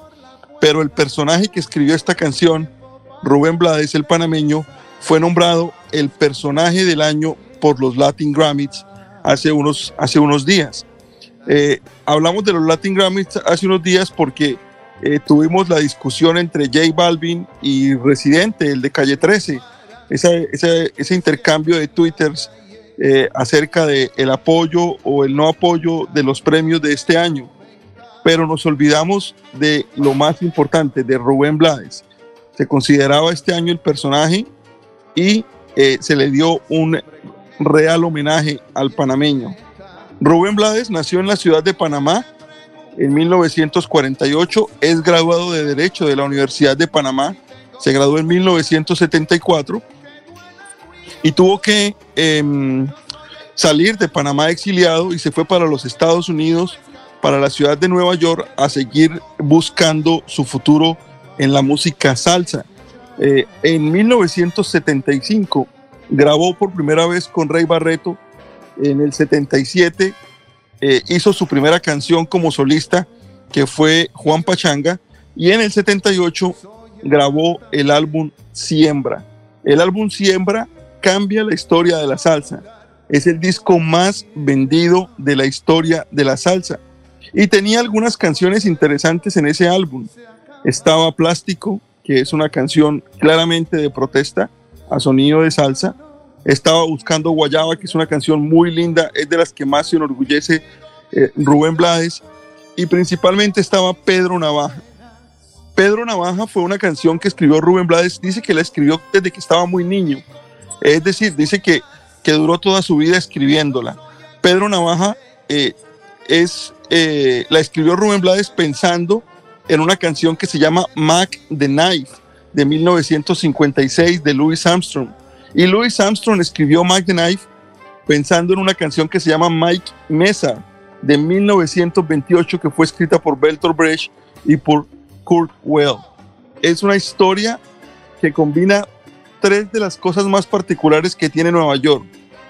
Un malandro, la prostitución y un borracho. A la gente le encantó Pedro Navaja, a pesar de que era muy larga para ser puesta en las emisoras y a pesar de que los productores decían que el álbum de música salsa con sentido social iba a ser muy complicado que saliera adelante. Rubén Blades fue candidato presidencial en Panamá. En el año 1994 ocupó el tercer lugar. Se graduó de Harvard como político en 1985 para reforzar sus estudios y fue ministro de Turismo de el, del país vecino entre el 2004 y el 2009. Fue un artista filántropo, o es un artista, perdón, filántropo, un artista generoso, un político, fue actor y ha hecho innumerable cantidad de obras y de favores a sus amigos. Dice que esta canción del cantante era para Héctor Lavoe, que es la única persona que la pueda cantar mejor que él y que lo mejor que hizo con esa canción fue dejársela al cantante de los cantantes, a Héctor Lavoe. En el momento en el que se la entregó fue en 1977. Héctor Lavoe pasaba por un cuadro de depresión y un cuadro de, drogadicción, lo que no nos ubica mucho en tiempo ni en lugar, porque Héctor Lavoe siempre tuvo un cuadro de depresión y siempre tuvo un cuadro de drogadicción. Pero fue convencido por Willy Colón y fue convencido por su novia de que esa canción debía ser para Héctor Lavoe. Rubén Blades, personaje del año de los Latin Grammys. Bueno, y le tengo eh, esta anécdota que la leí en el periódico El Tiempo hace, creo que fue este año, donde eh, hay una cosa supremamente rara. Cuando le dijeron a Héctor Lavoe que qué opinaba de Marc Anthony como cantante, dijo, ese no será un cantante bueno, primero que todo porque es tartamudo y los tartamudos no pueden ser buenos cantantes. Así es que le dijo al padre de Marc Anthony, que también usaba el padre y creo que todavía vive, eh, Moñita atrás, le dijo, no, no, no se ponga con su hijo porque un tartajo no puede, un tartamudo no puede ser cantante. Y lo otro curioso, dice el periódico El Tiempo, es que tiempo después Marc Anthony se convirtió en una estrella mundial de la canción por su extraordinaria voz eh, y además porque en su humildad Marc Anthony fue el primero que dijo yo quiero interpretar a ese personaje y grabó la película haciendo de Héctor Lavoe. ¿Usted sabía, esa, sabía, esa, anécdota? No, no sabía. Sí tengo, sí tengo claro que Héctor Lavoe decía muchísimas cosas y, recordemos que Héctor Lavoe, como le contaba hace un segundo, eh, decir que estaba drogado y que estaba en depresión no lo ubica uno ni en tiempo ni en lugar porque Héctor, Héctor Lavoe siempre estuvo en depresión y, con pasado de droga. Eh, sí, sí tengo claro que, la versión de la película del cantante no le gustó a todos los amantes de la salsa. Hay mucha gente a la que no le, no le llenó, pero si hay algo que podemos asegurar es que se equivocó porque Mar Anthony es tremendo cantante de salsa. tremendo artista mundial, ni siquiera eh, latino. Eh, es un artista mundial y esa versión que hizo de la película con Jennifer López, eh, a mí por lo menos me parece que salió bien. No, sí, no, y lo que era tartamudo, el año, la semana pasada fue el Día Mundial de la Tartamudez y uh. eh, le dio a conocer los datos de su fundación para los tartamudos y él dijo que ya no era tartamudo y no lo es. Muy bien, oye, Diego, gracias, ¿no? Alfonso, un placer saludarlo, nos escuchamos mañana y un saludo muy especial un saludo muy especial para Ernesto, que hace mucho que no podía eh, saludarlo también. ¿No se lo encontró por allá? No, Ernesto no me lo encontré por acá. Le gusta mucho ir a los lagos de Europa y de Estados Unidos. eso está muy bien, eso está muy bien. Si puede, que lo disfrute y que vaya con muchísimo placer, que es un, es un sitio que debe conocer. Pero Ernesto lo conozco hace por lo menos 30 años, yo creo. Con su padre, claro. Con mi padre, sí, es un gran amigo y, y es una gran persona. Le dicen el pato Ernesto. Bueno, sí, sí, 42. Bueno, eh, su invitado, Laurencio, lo escuchamos a esta hora. Ernesto, eh, digo, Laurencio. Alfo- Alfonso, sí, diga. señor. Es que aquí la tecnología para evitar eh, con la estación terrena de Don Eliezer y de Diego allá en los Estados Unidos tener interferencia. Pero Alfonso, la secretaria de Educación del Departamento de Santander, María Eugenia Triana, pues viene trabajando por el cumplimiento de las metas del programa de gobierno del señor gobernador Mauricio Aguilar Hurtado. Precisamente aquí está este informe.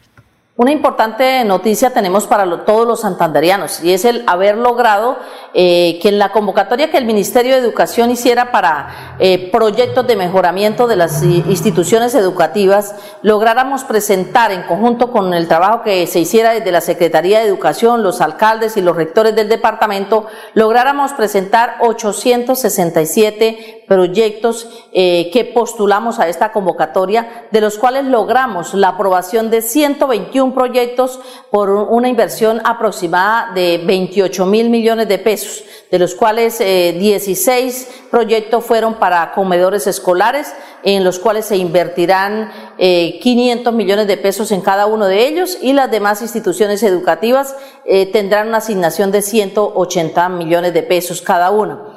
Eh, esto en un trabajo de responsabilidad que hacemos desde la Secretaría de Educación, buscando el mejoramiento de las eh, instituciones educativas del Departamento de Santander para dignificar la tarea educativa para con nuestros eh, estudiantes del departamento. Una gestión fundamental que ha hecho el gobierno siempre Santander y que ha liderado nuestro gobernador, el doctor Mauricio Aguilar, es buscar la conectividad del departamento y por supuesto que en materia educativa poderle permitir a nuestros estudiantes el mayor número de herramientas tecnológicas para ellos. Por eso ya hemos logrado gestionar más de 5 mil computadores con el Ministerio de las TIC, eh, computadores que ya han sido entregados y en los próximos días y ya se vienen entregando eh, más de 650 computadores que adicionalmente hemos conseguido en estos últimos días y, y seguimos avanzando, seguimos avanzando en materia de conectividad, igualmente con la instalación de, de los centros digitales, igualmente de las zonas Wi-Fi y de las salas de informática. Lo importante es brindarle posibilidades a todos los niños de la provincia, de las áreas rurales, el tener esa posibilidad de tener las herramientas eh, tecnológicas que les permitan avanzar en materia de calidad educativa. Esa es nuestra responsabilidad, es la responsabilidad del gobierno siempre Santander, la responsabilidad de este gobierno que dirige el doctor Mauricio Aguilar y seguimos avanzando por la calidad de la educación. Muy bien, son las 6 de la mañana, 45 minutos, 6 y 45. Eh, ya ah, hay cómo es la conformación de las eh, listas al Senado, de los 100 candidatos al Senado por parte del movimiento llanero. Eh, hay 15 del departamento de Arauca, 15 candidatos, 30 del departamento de Casanares, es el departamento que más tiene candidatos. Guainía 2, Guaviare 8, Meta 35 y Bichada 10. Sumados dan 100 llaneros al Senado de la República. Aunque no está confirmado, a mí se me hace que detrás de eso está el doctor Aridio Barrera. No, señor. estar- Alfonso, estar- no, señor. ah, puedo No, estar señor. equivocado, pero No, ahí no está. Movimiento Llaneros, como usted lo acaba de decir, los que integran son riquezas más grandes de Colombia, los, los llanos orientales de Colombia. Lo, el, el gestor que logró las 50 mil firmas iniciales se llama un amigo nuestro, no mentiras, Carlos Cárdenas. ¿Oyó? Carlos Cárdenas, el periodista. Pero no el periodista, no. Ah, yo pensé que era el comienzo de él. No, es un senador de, de, de Arauca. Ajá. Casanareño, digo. Carlos Cárdenas es senador casanareño. Él fue senador, no sé exactamente si fue por el Centro Democrático o por qué, pero la vez pasada le faltaron voticos y no logró llegar al Senado. Ahora integró esos 100 hombres y mujeres llaneros del gran llan- de los llanos orientales para esa lista. Quieren formar un partido, los llaneros. Y si votan, pueden tener buenos senadores. Si votan va- todos los llaneros. Alfonso, el potencial electoral de esa región es 1.500.000 ciudadanos, potencial. ¿Y cuántos votos necesitan? Necesitan para hacer partido más o menos, que eso es el 3% para tener personalidad jurídica del proceso electoral que se cumple ese día, porque es que uno no puede hacer cuentas con las cosas de los demás. Si saca 400 o 500 mil votos esa lista, elegirá unos 20 eh, senadores, sí, más o menos. No, no, no alcanza, no, sí saca por ahí 6, 7, porque recuerde que más o menos son 70 mil votos por cada senador, la cifra repartidora. Pero buena idea de los llaneros, muy buena idea. Con el 3% de la votación nacional tienen personería jurídica y tendrían partido, no como por aquí el vecino nuestro es que ya no lleva ni siquiera candidato a Congreso en otras regiones, solo por aquí el de la tierrita. Muy bien, perfecto. Las 6 y 47. Don Alfonso. Cuénteme, gran Jorge. Noticia que se genera en la red social Twitter a través de la cuenta del senador Armando Benedetti, quien ha publicado en los últimos minutos Hoy he decidido no aspirar más al Senado. Me aburrí que la justicia sea utilizada por mis enemigos. En la arena política no perdí una. Seguiré apoyando el pacto histórico y mi posición en la campaña la escogerá Gustavo Petro. Muy bien, 6 y 48. Vamos a una pausa y regresamos. Estamos en Radio Melodía. Conocer los caminos reales es caminar por uno de los sitios más importantes en la historia de Santander. Es encontrarse con los paisajes más asombrosos del Chicamocha y cruzar el primer puente colgante en la historia de Colombia. Santander está listo para ti. Ven al municipio de Jordán y atrévete a conocer la experiencia que ofrece Santander para el mundo. Somos siempre Santander. Gobernación de Santander, siempre Santander. Atención, noticia de última hora. En Paz hace una invitación especial para que cuidemos lo que nos pertenece, el medio ambiente. No arrojes papel, botellas plásticas, tapabocas, toallas higiénicas o cualquier tipo de residuos que obstruyan las tuberías. Haz un manejo consciente de lo que botas y dónde lo botas. Sé parte de la solución y sigamos construyendo calidad de vida juntos. En paz. Escúchenos en la página web www.melodiaenlinea.com. Muy bien, son las 6 de la mañana, 49 minutos. Noticias a esta hora, Jorge. Bueno, vamos, eh, mientras viene Jorge, entonces vamos para Miami. Allá ya se encuentra don Florentino Mesa con toda la información del mundo a esta hora. Florentino, muy buenos días. Hola, ¿qué tal? Desde el Centro de Producción Internacional de UCI Noticias en Miami, Florentino Mesa les presenta la vuelta al mundo en 120 segundos. Amnistía Internacional pidió hoy a los líderes del G20 una distribución mundial equitativa de las vacunas de la COVID-19 con motivo de la cumbre que se celebrará los días 30 y 31 de octubre en Roma. La enfermedad ya ha dejado en el mundo cerca de 5 millones de muertos.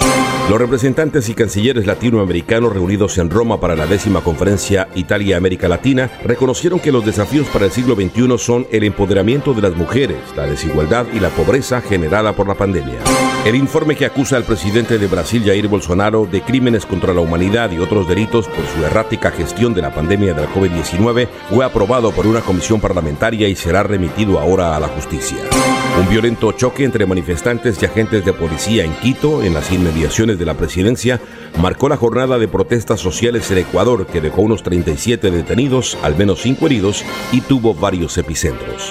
La cifra de muertos de un ataque atribuido al grupo yihadista Estado Islámico perpetrado anoche en una población al noreste de Bagdad subió a 12, mientras que una veintena de personas resultaron heridas. El presidente de Portugal, el conservador Marcelo Rebelo de Sousa, dijo que realizó diligencias para lograr un acuerdo entre partidos que permita aprobar este miércoles el presupuesto para 2022 y así evitar una crisis que desembocaría en elecciones anticipadas. El Tribunal Superior de Londres empieza a estudiar este miércoles el recurso de Estados Unidos contra la decisión de una corte británica de rechazar la extradición de Julian Assange a ese país, que acusa al fundador de Wikileaks de filtrar miles de documentos confidenciales. El depuesto primer ministro sudanés Abdallah Hamdok regresó a la tarde de este martes a su casa junto con su mujer tras ser liberado sin restricciones un día después de que su equipo denunciara que había sido detenido durante el golpe de Estado militar. Esta fue la vuelta al mundo en 120 segundos. Muy bien, son las 6 de la mañana, 51 minutos. Oiga, don Eliezer, ¿Eliezer está ahí? Sí, señor. ¿Usted conoció la casa de eh, María Eugenia Rojas de Moreno Díaz y familia ahí en Teusaquillo? Mm, no, no, don Alfonso, no la conocí. Era una casa grandísima, creo que dos o tres pisos, donde la colonia santanderiana prácticamente la tenía como sede. Eso llegaban allá y más cuando Iván Moreno era alcalde de Bucaramanga y senador, era el sitio de reunión. Una casa grandísima donde hacían unos extraordinarios desayunos y la gente básicamente iba, era porque le dieran ese, ese tamal beleño que repartían allá a veces, un tamal exquisito, y esa arepa auténticamente santanderiana que al desayuno entregaban. Pues esa casa, como lo hemos venido mencionando, fue expropiada, ¿no? Sí sabía que fue expropiada por el gobierno, ahí se llevó muchísima historia. En esa casa se planificaron muchas campañas. En esa casa se conformaron muchos candidatos a la gobernación que fueron gobernadores. En esa casa se acabaron con, las, con la vida política de muchos santanderianos, básicamente, claro, también de colombianos, pero esa, eh, esa casa es expropiada, no sabemos qué van a hacer con esa casa, pero guarda la historia de buena parte de unos 80 años de la vida republicana de Colombia, don Eliezer. ¿Y por qué se hace la expropiación, Alfonso? ¿Por el tema de, de, Iván y de su hermano? O porque, de todo eso. Porque... De todo eso. Ayer pasaron la historia de esa casa, sí, muchos líos.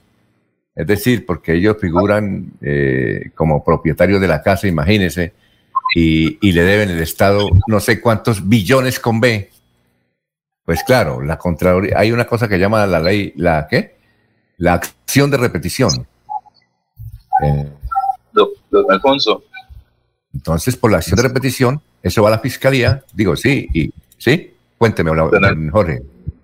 No, lo que pasa es que, de acuerdo a las autoridades, en esa casa, también el entonces alcalde de Bogotá, Samuel Moreno, en complicidad con su hermano, el ex senador Iván Moreno Rojas, recibieron mil millones de pesos de los empleados Orlando Fajardo Castillo y Paola Fernanda Solarte Hernández, a cambio de que se les adjudicara el contrato vuelo Canoas, que le fuera sin ningún tipo de inconveniente durante la licitación al consorcio Canoas, integrado por Odebrecht y CASS Constructores, compañía del Grupo Solarte, en diciembre de 2009. Oye, eso, tenía muchos líos, no solamente eso, ellos tienen bastantes líos, ¿no? Bastantes líos. Esa casita, ¿usted la cansó a conocer, Jorge, o no? Jorge. Sí, señor, sí, señor, sí, el barrio Teusaquillo, pues obviamente ¿La cansó a conocer? Casas. Y esta particularmente, sí, sí, tuve la posibilidad. Sí, eso, eso, tiene mucha historia, eso allá los... Y, más cuando, cuando eh, Iván Moreno fue candidato al Consejo de Bucaramanga en 1988, al Consejo. Llegó a Bucaramanga en el 88. Y llegó a ser candidato, y más cuando fue alcalde, en el 2000, eh, cuando fue senador de la República, todo era ahí, era la embajada santanderiana. Don Laurencio la conoció, ¿no? La embajada de la provincia de Vélez en Bogotá, porque recuerde que María Eugenia Rojas de Moreno Díaz eh, tiene muchos vínculos con Vélez, con el sur de Santander. Pues, pero por fuera, yo no tuve la grata intención de conocer esa casa por dentro. Cuando uno iba a Bogotá tenía que ir por ese lado porque era la embajada de la provincia de Vélez, pero Alfonso, eso se llamaba, se llamaba Anapolo, ¿oyó? Anapo y el Polo, porque recuerde que los Morenos Rojas quisieron reactivar la Anapo, lo que fue de su abuelo. Ellos querían sobre ese movimiento llegar a la segunda presidencia de Colombia. Ese era el proyecto político de los Morenos Rojas candidatos presidenciales de la alcaldía a la presidencia de Colombia. Eso era lo que estaban buscando y la llevaban muy bien. Es que ahora todo el mundo ya no conoce a Iván Moreno ni a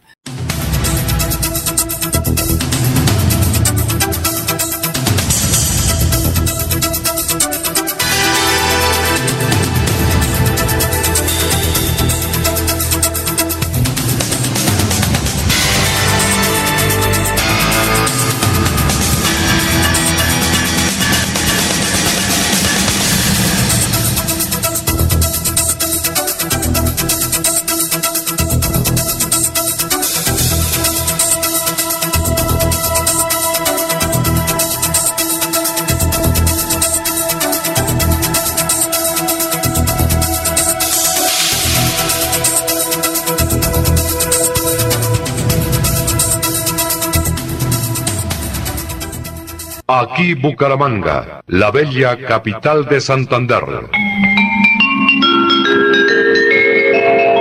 Transmite Radio Melodía, Estación Colombiana, HJMH, 1080 kilociclos, 10.000 vatios de potencia en antena, para todo el oriente colombiano.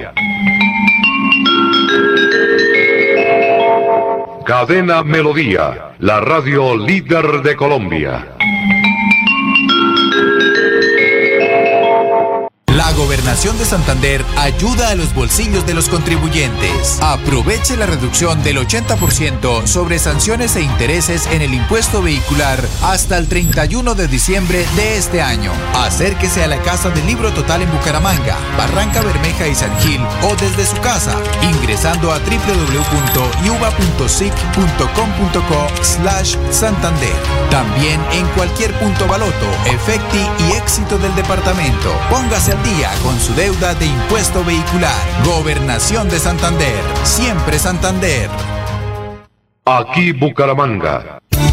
Los invitamos a sintonizar el programa Curación Natural de la Unidad Médica Biológica del Dr. Ricardo González, de lunes a viernes en los horarios 7 y 30 y 9 y 30 de la mañana y los sábados 7 y 30 y 12 del mediodía. Aquí encontrará la orientación profesional para todo tipo de enfermedades, tratamientos con medicamentos naturales. Llame y agende su cita médica al 313-392-2623. 313-392-2623. En esta segunda temporada de lluvias es muy importante que tomes precauciones para evitar emergencias. Asegura muy bien el techo, tejas y objetos que puedan ser arrastrados por la fuerza del viento. Repara con tiempo grietas e inclinaciones en tu hogar. Establece rutas de evacuación o puntos de encuentro en casos de emergencia ocasionados por las lluvias. Si observas fracturas de viviendas, puentes, vías, entre otros, informa rápidamente a las autoridades locales. CDMB. Juan Carlos Reyes Nova, director general. Aquí están las últimas noticias, las noticias de la hora. Visitar Panachi es volar sobre las montañas del segundo cañón más profundo del mundo. Es entretenerse y disfrutar de una gran variedad de atractivos en uno de los parques temáticos más importantes de la región y aprender de la historia y la cultura del pueblo más berraco de Colombia. Ven al Parque Nacional de Chicamocha y atrévete a conocer la experiencia que ofrece Santander para el mundo. Somos siempre Santander. Gobernación de Santander, siempre Santander. Melodía, melodía. En noticias. La que manda en sintonía.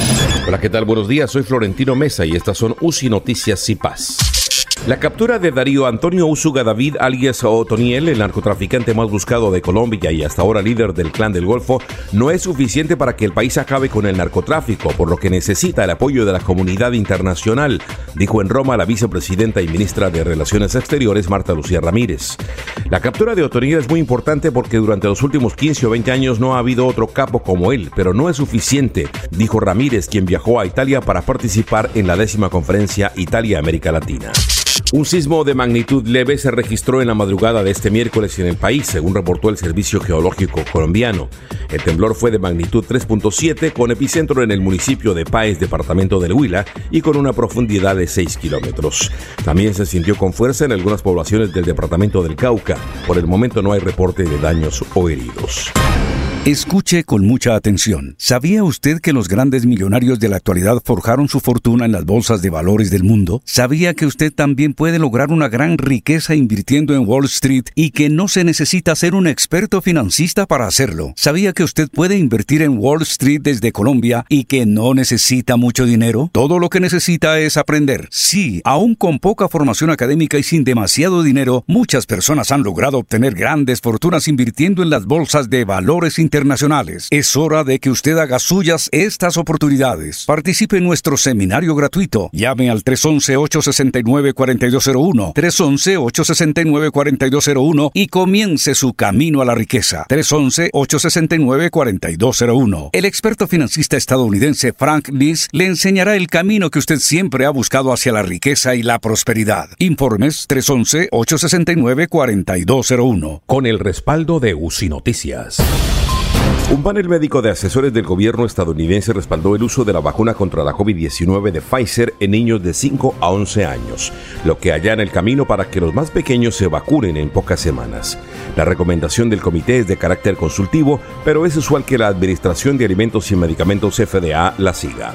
Los expertos independientes concluyeron que los beneficios conocidos, tanto directos para la salud de los niños como los indirectos para poner fin a las interrupciones escolares, superaban los riesgos conocidos.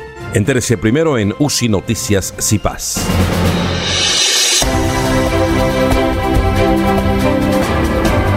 Información y análisis. Es el estilo de Últimas Noticias por Radio Melodía 1080 AM.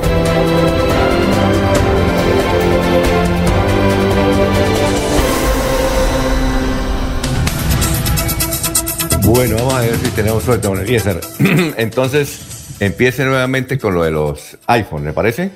Perfecto, don Alfonso. Bueno, entonces el iPhone 13 Pro, el más económico eh, que se consigue aquí en Estados Unidos de esa categoría, iPhone 13 Pro, el de menos capacidad, cuesta 999 dólares. Significa en pesos y colocando el peso, el dólar en 4 mil pesos, que vale 3 millones 996 mil.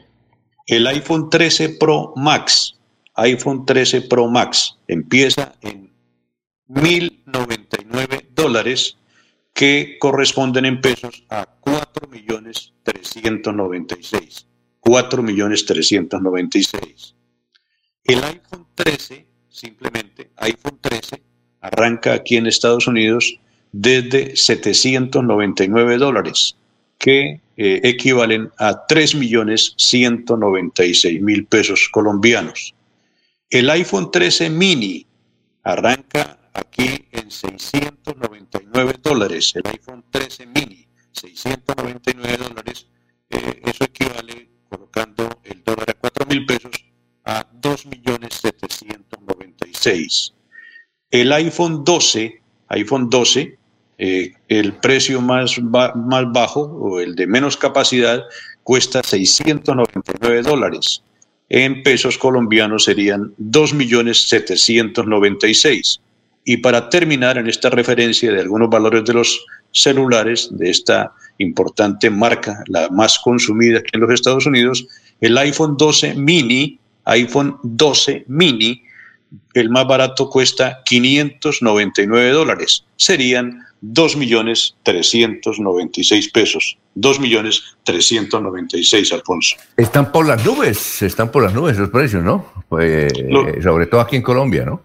Sí, sí, sí, sí. Sería bueno conocer a alguien de las personas que preguntó sobre los valores, cuánto le cobran por estas referencias en Colombia, Alfonso, para establecer, establecer la diferencia. Y, y yo creo que con el día sin IVA eh, se va eh, a reducir bastante, por eso es que don Laurencio mañana nos va a traer esos, esos precios, porque él va a ir hoy a una nueva rueda de prensa en Fenalco, que justamente Alejandro Almeida va a explicar cómo va a ser el día sin IVA aquí en, la, en el área metropolitana pues, de Bucaramanga.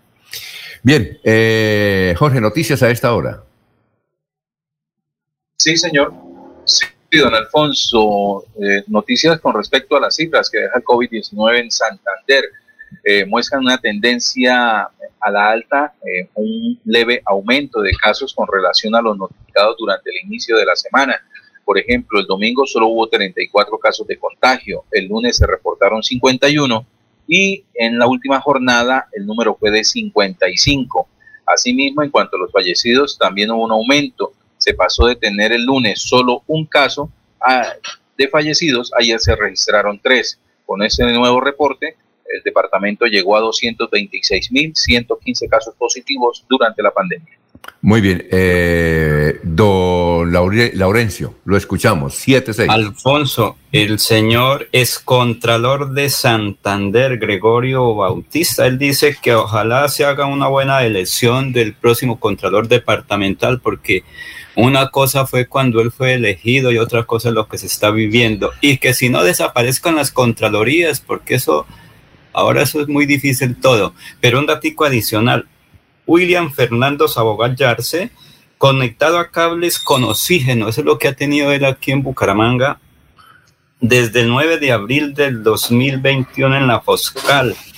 UCI, coma incluido, intubado, cinco meses a bordo de la muerte. Él no sabe ni siquiera qué está ocurriendo allá en su municipio, porque como la pelea es quién puede visitar al alcalde, o mejor, al ciudadano que está ahí, eso lo controla directamente los médicos. Y la exalcaldesa de Barbosa me dice que la situación es muy preocupante del alcalde, de la situación de Cimitarra, porque de todas maneras allá han estado atendiendo la administración.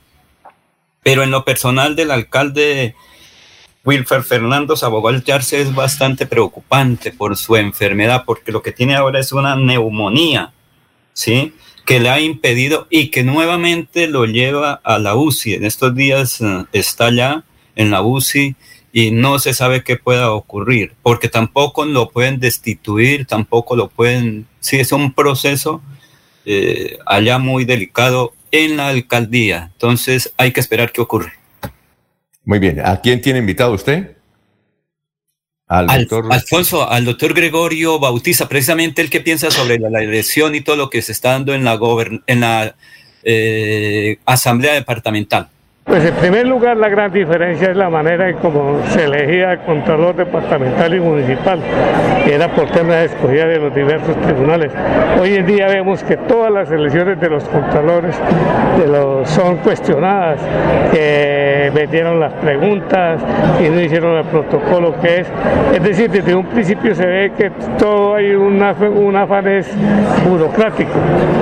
Y yo creo que para evitar eso deberían era dar unas auditorías eh, particulares que verdaderamente hagan una gestión fiscal sin politización ninguna y sin interés ninguno, solamente velando porque el presupuesto, tanto departamental como municipal, se, se lleve a cabo en debida forma, que no haya tanta confusión como la que se está presentando hoy y tanta impunidad que se está presentando porque vemos que ninguno de los organismos verdaderamente están actuando o hay mucha demora en la actuación de los mismos. ¿Era diferente las Contralorías en el momento que usted fue a las de ahora en su acción?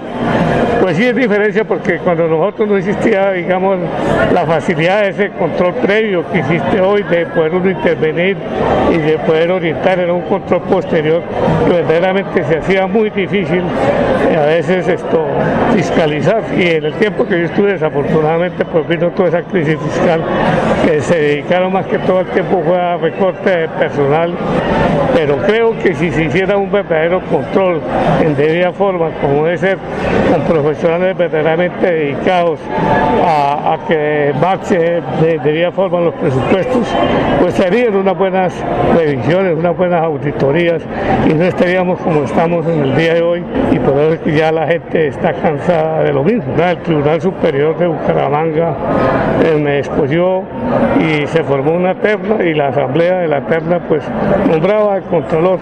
Me parecía que era una forma más sana y no hoy como se dice que por cuestiones de exámenes que se disfrazan comienzan a contratar universidades de otras partes. Uno no lo entiende cómo se hace habiendo tantas universidades de prestigio aquí en Bucaramanga, que hay muchas donde debería ser eh, que las universidades de aquí que tienen prestigio, que eh, no solamente académico, sino igualmente ético. No entiendo cómo se contratan universidades de otras partes del país. De los aspirantes de la terna, ¿qué le parece a usted y quién puede ser el próximo Contralor? Pues yo creo que lo que hace referencia a la terna para el departamento, considero que el más capacitado y el más opcionado es el doctor Freddy Anaya. No se puede negar que él es un profesional que estuvo en la Contraloría Municipal, que ha desempeñado diferentes cargos y creo que él tiene la orientación profesional para hacer una buena Contraloría si en verdad se la dejan hacer y si él cumple con los principios éticos y morales para efectuar la misma. Ahorita la elección es precisamente para evitar eso, pero siempre y cuando el Contralor tenga la autonomía y el profesionalismo de hacerlo independientemente, se haría una buena Contraloría. Muy amable por aquí en Radio Melodía. Gracias, muy amable. 7, 11 minutos. Y sobre la Contraloría Municipal, sobre la Contraloría Municipal, eh, varias personas eh, nos han llamado que conocen bastante de administración pública y dicen que ese examen de la Contraloría era muy del municipio de Bucaramanga por una universidad de la costa atlántica, fueron preguntas muy duras y que para sacar un buen puntaje era muy difícil, que ni los genios de la administración pública podían eh, contestar ese examen. Sin embargo, curiosamente, aquí tres o cuatro contestaron excepcionalmente el examen y sacaron un buen puntaje. Eh, tienen curiosidad por eso, tienen mucha curiosidad por eso. ¿Quién me hablaba por ahí? ¿Alguien me pidió el cambio, Eliezer? ¿O quién? ¿Nadie? Ah, bueno, perfecto. Vamos entonces con Barranca Bermeja. Ya está Don Soel Caballero también, pero también tenemos, eh, hemos tenido dificultades para conseguir los, los, nombres de los oyentes que nos envían mensajes.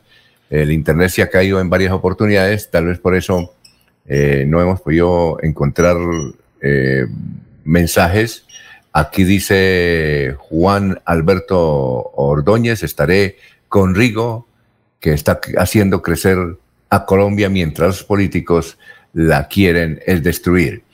Eh, Jesús Alberto Amado nos escribe desde Corregimiento 1 de la ciudad de Bucaramanga y dice que hay muchos eh, perritos abandonados en las veredas y nadie los cuida o a veces se los, eh, se los llevan a, a unos reclusorios, dice él, donde no les dan lo que debe ser. Muy bien, gracias al corregimiento 1. Vamos entonces con el puerto petrolero. Allá está don Soel Caballero con toda la información del distrito de Barranca Bermeja y el Magdalena Medio. Soel, ¿cómo está? Muy buenos días. Soel Caballero está en Últimas Noticias de Radio Melodía 1080 AM. Buenos días, Alfonso, para usted, para los compañeros y igualmente para todos los oyentes. La empresa Aguas de Barranca Bermeja SASP ha dado a conocer que el miércoles 27 de octubre se suspenderá el servicio de agua potable para las comunas 1 y 2 desde la 1 hasta las 6 de la tarde. La suspensión se realiza para hacer las conexiones de redes nuevas que se están instalando en esas zonas de Barranca Bermeja. Por otra parte, el Ministerio de Salud y la Protección Social dio a conocer que el martes 26 de octubre no se reportaron personas fallecidas a causa del COVID en Barranca Bermeja. Se notificaron 8 casos positivos, 3 mujeres cinco hombres. Finalmente se dio a conocer que 18 personas lograron sanar satisfactoriamente la enfermedad. Las estadísticas actualizadas del COVID en Barranca Bermeja están de la siguiente manera. Casos confirmados 25.938 personas totalmente recuperadas, 24.935, 152 personas recuperándose en casa bajo vigilancia médica, 10 ciudadanos hospitalizados, 8 pacientes en unidad de cuidados intensivos UCI, 833 personas fallecidas en lo que va corrido de la pandemia, casos activos en Barranca Bermeja 170. Noticias con las que amanece el distrito Continúen compañeros en estudios en últimas noticias de Melodía 1080 AM. La Secretaría del Interior del Gobierno Siempre Santander invita a los representantes de los diferentes sectores del departamento a postularse al Consejo de Participación Ciudadana, un espacio para presentar sus iniciativas de la mano del gobierno departamental. Podrá radicar sus documentos en la carrera 25 número 2426 de Bucaramanga hasta el 12 de noviembre de 2021. Más información en www.santander.co.co. Resolución 15028 de septiembre de 2021. Bienvenidos a su concurso. Si lo tiro, me lo tiro. Un concurso diseñado para usted que arroja todo tipo de residuos en el sistema de alcantarillado. El medio ambiente no es un juego. El buen uso del sistema de alcantarillado es fundamental para su cuidado. No arroje restos de papel, botellas plásticas, tapabocas, toallas higiénicas, tampones, desperdicios y todo tipo de elementos que taponan las tuberías. Tú puedes formar parte del equipo En Paz y proteger el medio ambiente. En Paz, construimos calidad de vida. Hay más noticias. Muchas noticias, muchas noticias en Melodía 1080 AM. Enrique Ordóñez Montañés está en Últimas Noticias de Radio Melodía 1080 AM. Muy bien, son las 7 de la mañana, 16 minutos. Lucila Sarmiento dice textualmente, me mamé de la novela El hijo del cacique porque las dos actrices que hacen el papel de santanderianas en escenas grabadas en Ruitoque exageran el acento santanderiano y nos ridiculizan. Así no hablamos los santander las santanderianas, ¿cierto, profesor? Y tenga usted muy buenos días. Muy buenos días, Alfonso y oyentes de Últimas Noticias. Doña Lucila, no soy televidente de esas series y telenovelas, pero Caracol Play me permitió ver algunas escenas y pude comprobar lo que usted dice, tiene razón. En dos diálogos que escuché la voz de la actriz eh, eh, que es la novia del hijo del cacique, dice con una voz, pero es que no es una voz, de, ese no es el estilo santanderiano, ella hace es un estilo nasal, un estilo nasal que exagera, exagera demasiado el acento santanderiano. Eh, Hola, mijo, acabo de llegar de la finca. Acabo de llegar a la finca, pero está haciendo un calor, un calor terrible, mijo, mijo, mijo, está haciendo un calor terrible. Eso es una voz nasal que, que no, no es el acento santanderiano. Y en otro diálogo que escuché, dice, por ejemplo, eh, hay que llamar al médico, porque con esa vomitadera que tiene, eh, se va a deshidratar el chino, mija, se va a deshidratar. Eh, eso tampoco es santanderiano, es una voz nasal donde se exagera demasiado.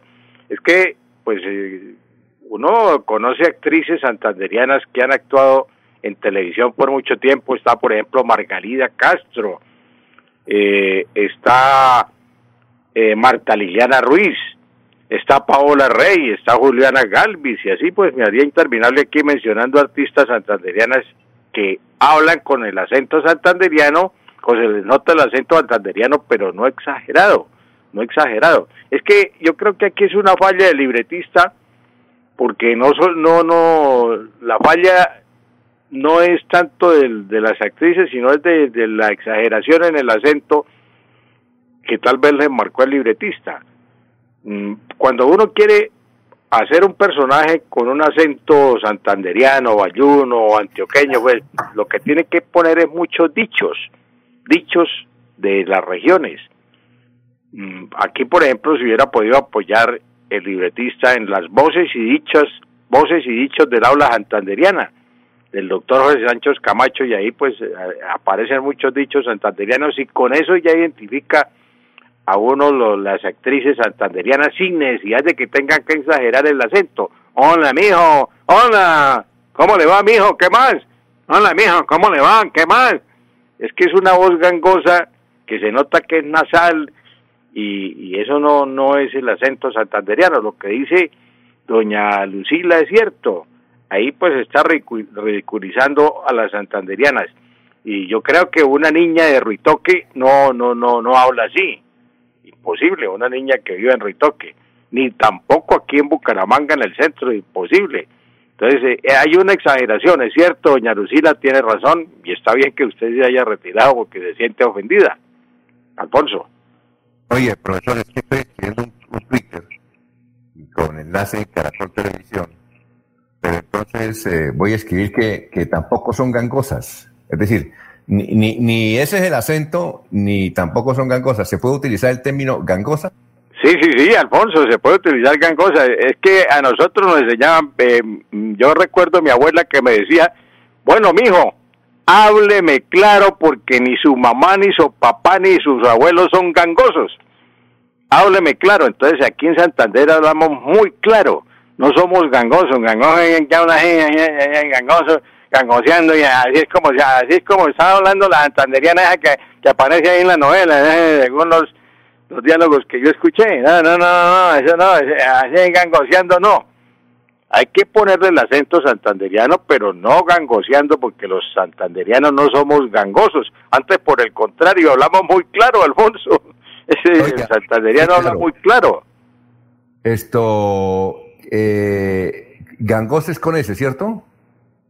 Sí, gangoso es con ese, sí, los eh, adjetivos terminados, eh, los terminados en sosa se escriben con ese. Ex- Ah, bueno. Excepto del gar- descalzo, garzo, mozo y sonso. So se escribe con ese, menos descalzo, garzo, sonso, y se escriben con Z. Ah, ya, perfecto. Eh, bueno, es que estoy, voy a escribir un Twitter con base en, en lo que dijo doña Lucila y lo vamos a, en- a enlazar con Caracol Televisión. Bien, eh, Ovidio Reyes encontró este anuncio en un periódico. Necesito muchacha para el servicio doméstico interna. Necesito muchacha para el servicio doméstico interna. ¿Está bien redactado ese anuncio, profesor? No, don Ovidio tiene razón, Alfonso. Sí hay un error de un, error de sintaxis. La sintaxis es la parte de la gramática que nos enseña el orden de las palabras en la oración. Entonces primero va el sujeto, el verbo y los complementos. Y entonces en este caso eh, se presenta un, un error de sintaxis. Eh, lo correcto sería, eh, se necesita o, o dice, se necesita muchacha interna. Después de, de muchacha va la palabra interna, pero aquí interna la colocó al final. Se necesita muchacha interna para el servicio doméstico. Ahí sí queda ya ordenada muy bien gramaticalmente, pero no, no se necesita muchacha para el servicio doméstico interna. No, se necesita muchacha interna, es decir, eh, que esté, que duerma en, en la casa donde la va a contratar, la, donde la van a contratar, porque hay internas y externas que son las que trabajan, nosotros decimos por días, cobran el día y se van. Eh, y la interna, pues es la que está perma- eh, que vive en la casa. Entonces es, se necesita muchacha interna para el servicio doméstico. Eso es lo correcto. No es, es necesario colocar interno al final porque queda el error de, sintaxis. Ese uh, hay otro otro anuncio por ahí, Alfonso, que en un periódico nacional eh, eh, decía muchacha necesita matrimonio, muchacha necesita matrimonio. ¿Quién es la que necesita matrimonio, la muchacha o el matrimonio? matrimonio necesita muchacha, sería lo correcto. Son, errores de sintaxis. O aquel viejo que dice se- se venden se venden máquinas de mo- se arreglan máquinas de moler viejas. ¿quiénes son las viejas? Las máquinas o todas esas eh, son, son errores de sintaxis y se salen en los periódicos, en los anuncios. Claro que la responsabilidad no es del periódico, sino es de la persona que redacta, porque usted lleva un anuncio a un periódico y se lo publican tal como lo lleva usted. No le cambian nada, no le alteran nada. El periódico respeta al cliente que lleva el anuncio y lo- así como lo redacta, pues lo publican. Entonces la culpa es de la persona que lleva el anuncio, que lo redacta mal. Muy bien. Bueno, pues, sí, eh, Eliezer. O como el anuncio se venden zapatos para señora de cuero de vaca. sí, no, eso es mucho, Eliezer. Eso es, eh, y a propósito, Eliezer, gracias por eh, haberme enviado el, el- el escrito que encontró usted de la señora sobre el corazón en el diccionario. Ese, ese- está muy bueno, pero pues es, es bastante extenso y entonces hay que hacerle un análisis profundo para poder comentar algo, Eliezer. Perfecto, profe. Muchas gracias. O, o como el, eh, si ustedes con- conocieron a Paula Recho, en el segundo piso eh, había una peluquería y el letrero decía, se, pule- se peluquea hombres y mujeres, arriba y abajo. Era que abajo también tenía peluquería. Y eso sí tiraba Sí. risa. Yo le digo a mi peluquera en contratación, le digo, eh, buenos días. Aquí es donde peluquean arriba y peluquean abajo. bueno, profesor, muchas gracias. No, gracias a usted, Alfonso, y a todos los oyentes. Un feliz día. Bueno, eh, la de irnos, Eliezer.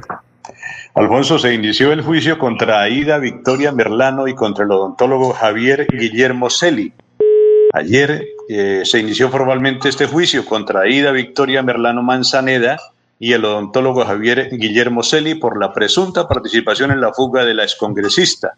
No obstante, en la acusación se observó que la hija, como el profesional de la salud, habrían planeado y participado en la fuga de la ex representante a la Cámara en medio de su cita odontológica.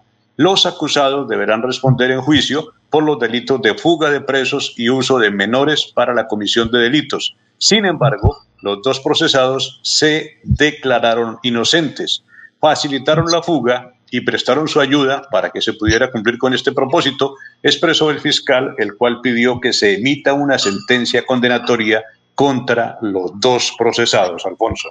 Bueno, don Jorge, la de irnos. Don Alfonso, la inclusión del nombre de Sandra Villadiego Villadiego en la lista de candidatos del pacto histórico para la Cámara de Representantes por el Departamento de Bolívar. Sandra Villadiego es la madre del candidato a la Asamblea de Bolívar, Miguel Ángel Rangel Villadiego, y esposa del excongresista Miguel Ángel Rangel Sosa, condenado por parapolítica. Un aporte más del senador Roy Barreras. Eso les, to- les toca a- hacer las de Villadiego. Bueno, don Laurencio, la de irnos. Alfonso, hay que averiguar si de verdad, por ahí, como lo dijo un prestigioso abogado, un aspirante estaría inhabilitado porque su hermano, su tío renunció tarde. No sé si sea cierto o no. ¿Aspirante a dónde? Laurencio. Señor. ¿Aspirante a dónde? Al Congreso colombiano. ¿De Santander? No sé, toca averiguar que según lo dice el doctor Carlos Alfaro Fonseca, que estaría inhabilitado. Ah, bueno, ya Solo al Senado le queda la opción. Bueno, le voy a preguntar a Carlito. Muchas gracias. Sigan en Radio Melodía y también en melodíalinea.com. Adiós.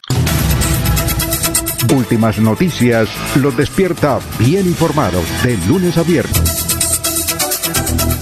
En todas las áreas de la información regional, un periodista de Últimas Noticias registra la información en Radio Melodía 1080 AM y en melodíaenlínea.com. Director Alfonso Pineda Chaparro.